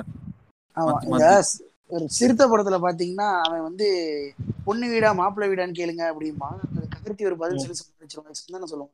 "நான் எவ்வளவு பெரிய பாயிண்ட் எடுத்து கொடுத்தேன். கடைசியில் உங்களுக்குள்ளேயே ட்விஸ்ட் ஆயிட்டீங்களேன்ட்டு இந்த மாதிரிதான் இவங்க வந்து பெரியார அம்பேத்கர் அடிச்சுக்கிறது ஏங்க பெரியார் எவ்வளவு பெரிய தத்துவம் தெரியுமா? அப்படின்னு இன்னொருத்தன் சொல்லுவான் அம்பேத்கர் எவ்வளவு பெரிய தத்துவம் தெரியுமா? அப்படின்னு சொல்லிட்டு அவனுக்கு ரெண்டு பேரும் பேசி நீங்க நீங்க என்னை வந்து அடிக்கணும்டா லூசு குதி அப்படின்னு பாப்பான் ஜாலி ஆயிரும் அவன் டான்ஸ் அதிகமா. ஆமா ஆமா. ஆமா அவன் மூணு பேரு மேலயும் அதான் வந்து ஏறி உட்காந்துக்கிட்டு இருக்க பாக்குறான். எனக்கு இந்த இடத்துல பெரியார் பக்கம் வரமாட்டான் புண்டை. பெரியார் பக்கம் வரமாட்டான் தாயலி. வந்தா ஓத்துருவாரு தலைவர். இல்ல கி உட்காதடா வீரமணிங்கிற பேர்ல பெரியார் பக்கமும் வந்துட்டான் அவன். எப்படி எப்படி எப்படி எப்படி? எப்படி எப்படி? வீரமணிங்கிற பேர்ல. நம்ம வீரமணிஸ்டா ஓஹோ. அதெல்லாம் இந்த இடத்துல தான் நான் வந்து. நான் இயக்குனர் பா ரஞ்சித்தோட செயல்பாடுகளை நான் ரொம்ப பாராட்டுறேன். நான் அப்ரிஷியேட் பண்ற விஷயம் அதுதான். அந்த மூணு கலர்ஸையும் ஒண்ணு சேர்க்கறதா இருக்கட்டும் அந்த மூணு சித்தாந்தத்தையும் ஒரு சேர கொண்டு போறதா இருக்கட்டும் அது அது ரஞ்சித் வந்து ரொம்ப நல்லாவே பண்ணிட்டு கண்டிப்பா. இங்க வந்து பச்சை கலர் மஞ்சள் கலர் வச்சு பண்ணாப்புல. அதெல்லாம் உங்க கண்ணுக்கு தெரியாது. சுந்தர பாண்டியன்ல பச்சை வண்ண போட்டா மஞ்சள் வண்ண போட்டான்னு பாட்டு வரும். அந்த கலர்லாம் உங்களுக்கு வந்து கருப்பு சிவப்பு நீலம் மட்டும் தெரியுது. வீணா உங்க போன கலரை வச்சுக்கிட்டு வீணா ஆமா. போன கலரை வச்சுக்கிட்டே பேசிட்டு இருக்காங்க. ஆமா ஆமா. ரைட் வேற எதுவும் சொல்லணுமா இதுல? வேற எதுவும் இருக்கா? முடிச்சுக்கலாமா வேற அதனால அடிக்கணுமா நம்ம கிரவுண்ட் ரியாலிட்டியோட சேர்ந்து நம்ம எதா இருந்தாலும் பேசணுங்கிறதா நம்ம வந்து அந்த இஸ்ட் எபிசோடே நம்ம அதை பேசணும். ஆமா ஆமா ஒரு உங்க இஷ்டுக்காக நீங்க தனியா உங்களை டெடிகேட் பண்ணிக்காதீங்க. உங்களுக்கு. இந்த கிரவுண்ட் ரியாலிட்டிக்கு இங்க இருக்க பிரச்சனைக்கு சொல்யூஷனா இப்போ எந்த இசம் வந்தாலும் அதை நம்ம ஆதரிக்கணும் அப்படிங்கிறது. கம்யூனிசம் நம்ம என்னைக்குமே எதிரா பார்க்க கூடாது அதுக்கு நம்ம அதை அச்சீவ் பண்றதுக்கு தான் இங்க சோசியலிசம் இருக்கு. அதுதான் இங்க திராவிட. கொள்கையும் கூட. இது வந்து. நம்ம கோல் அதனால நம்ம கிரவுண்ட் ரியாலிட்டி தாண்டி போயிட்டாலும் அவனே நம்ம அரவணைச்சு தான் போகணுமே ஒழிய அவன் இந்த முரணுக்கு சுட்டி காட்டி நீ இப்படி பார்க்கல? அப்படின்னு சொல்லிட்டு அவனை கேவலப்படுத்துறது வந்து நம்ம அவன் திருப்பி. அப்புறம் நம்ம நம்ம கிட்ட இருந்து காரணத்தை தேட ஆரம்பிச்சிருவான். அவனோட நோக்கத்தை ஆமா அதனால நம்ம கிட்ட ஏதாவது தப்பு இருக்கா? நம்ம இந்த நான் இந்த இடத்துல கூட வந்து திராவிடம் பண்ணது அது செய்யலையே அப்படின்னு நான் கேட்கல நீ செய்யாம போயிட்டேன்னு சொல்லி சண்டைக்கு போல. ஒருத்தன் செய்யாம போயிட்டோமே அதனால இந்தியால கம்யூனிசம் இல்லாம போயிருச்சே ஒரு வருத்தம் தான் அதான். மாதிரி ஆயிடுது. ஆமா ஆமா தெரியுது ஓகே ரைட் ஸோ ரைட் நல்லா ரைட் இருக்கு நல்ல நல்ல நல்ல நல்ல ஒரு டிஸ்கஷன் யாருக்குமே எந்த ஐடியாவும் இல்லாம வந்தீங்க நல்லா நன்றி நன்றி நன்றி. எல்லாருக்கும் நன்றி நன்றி.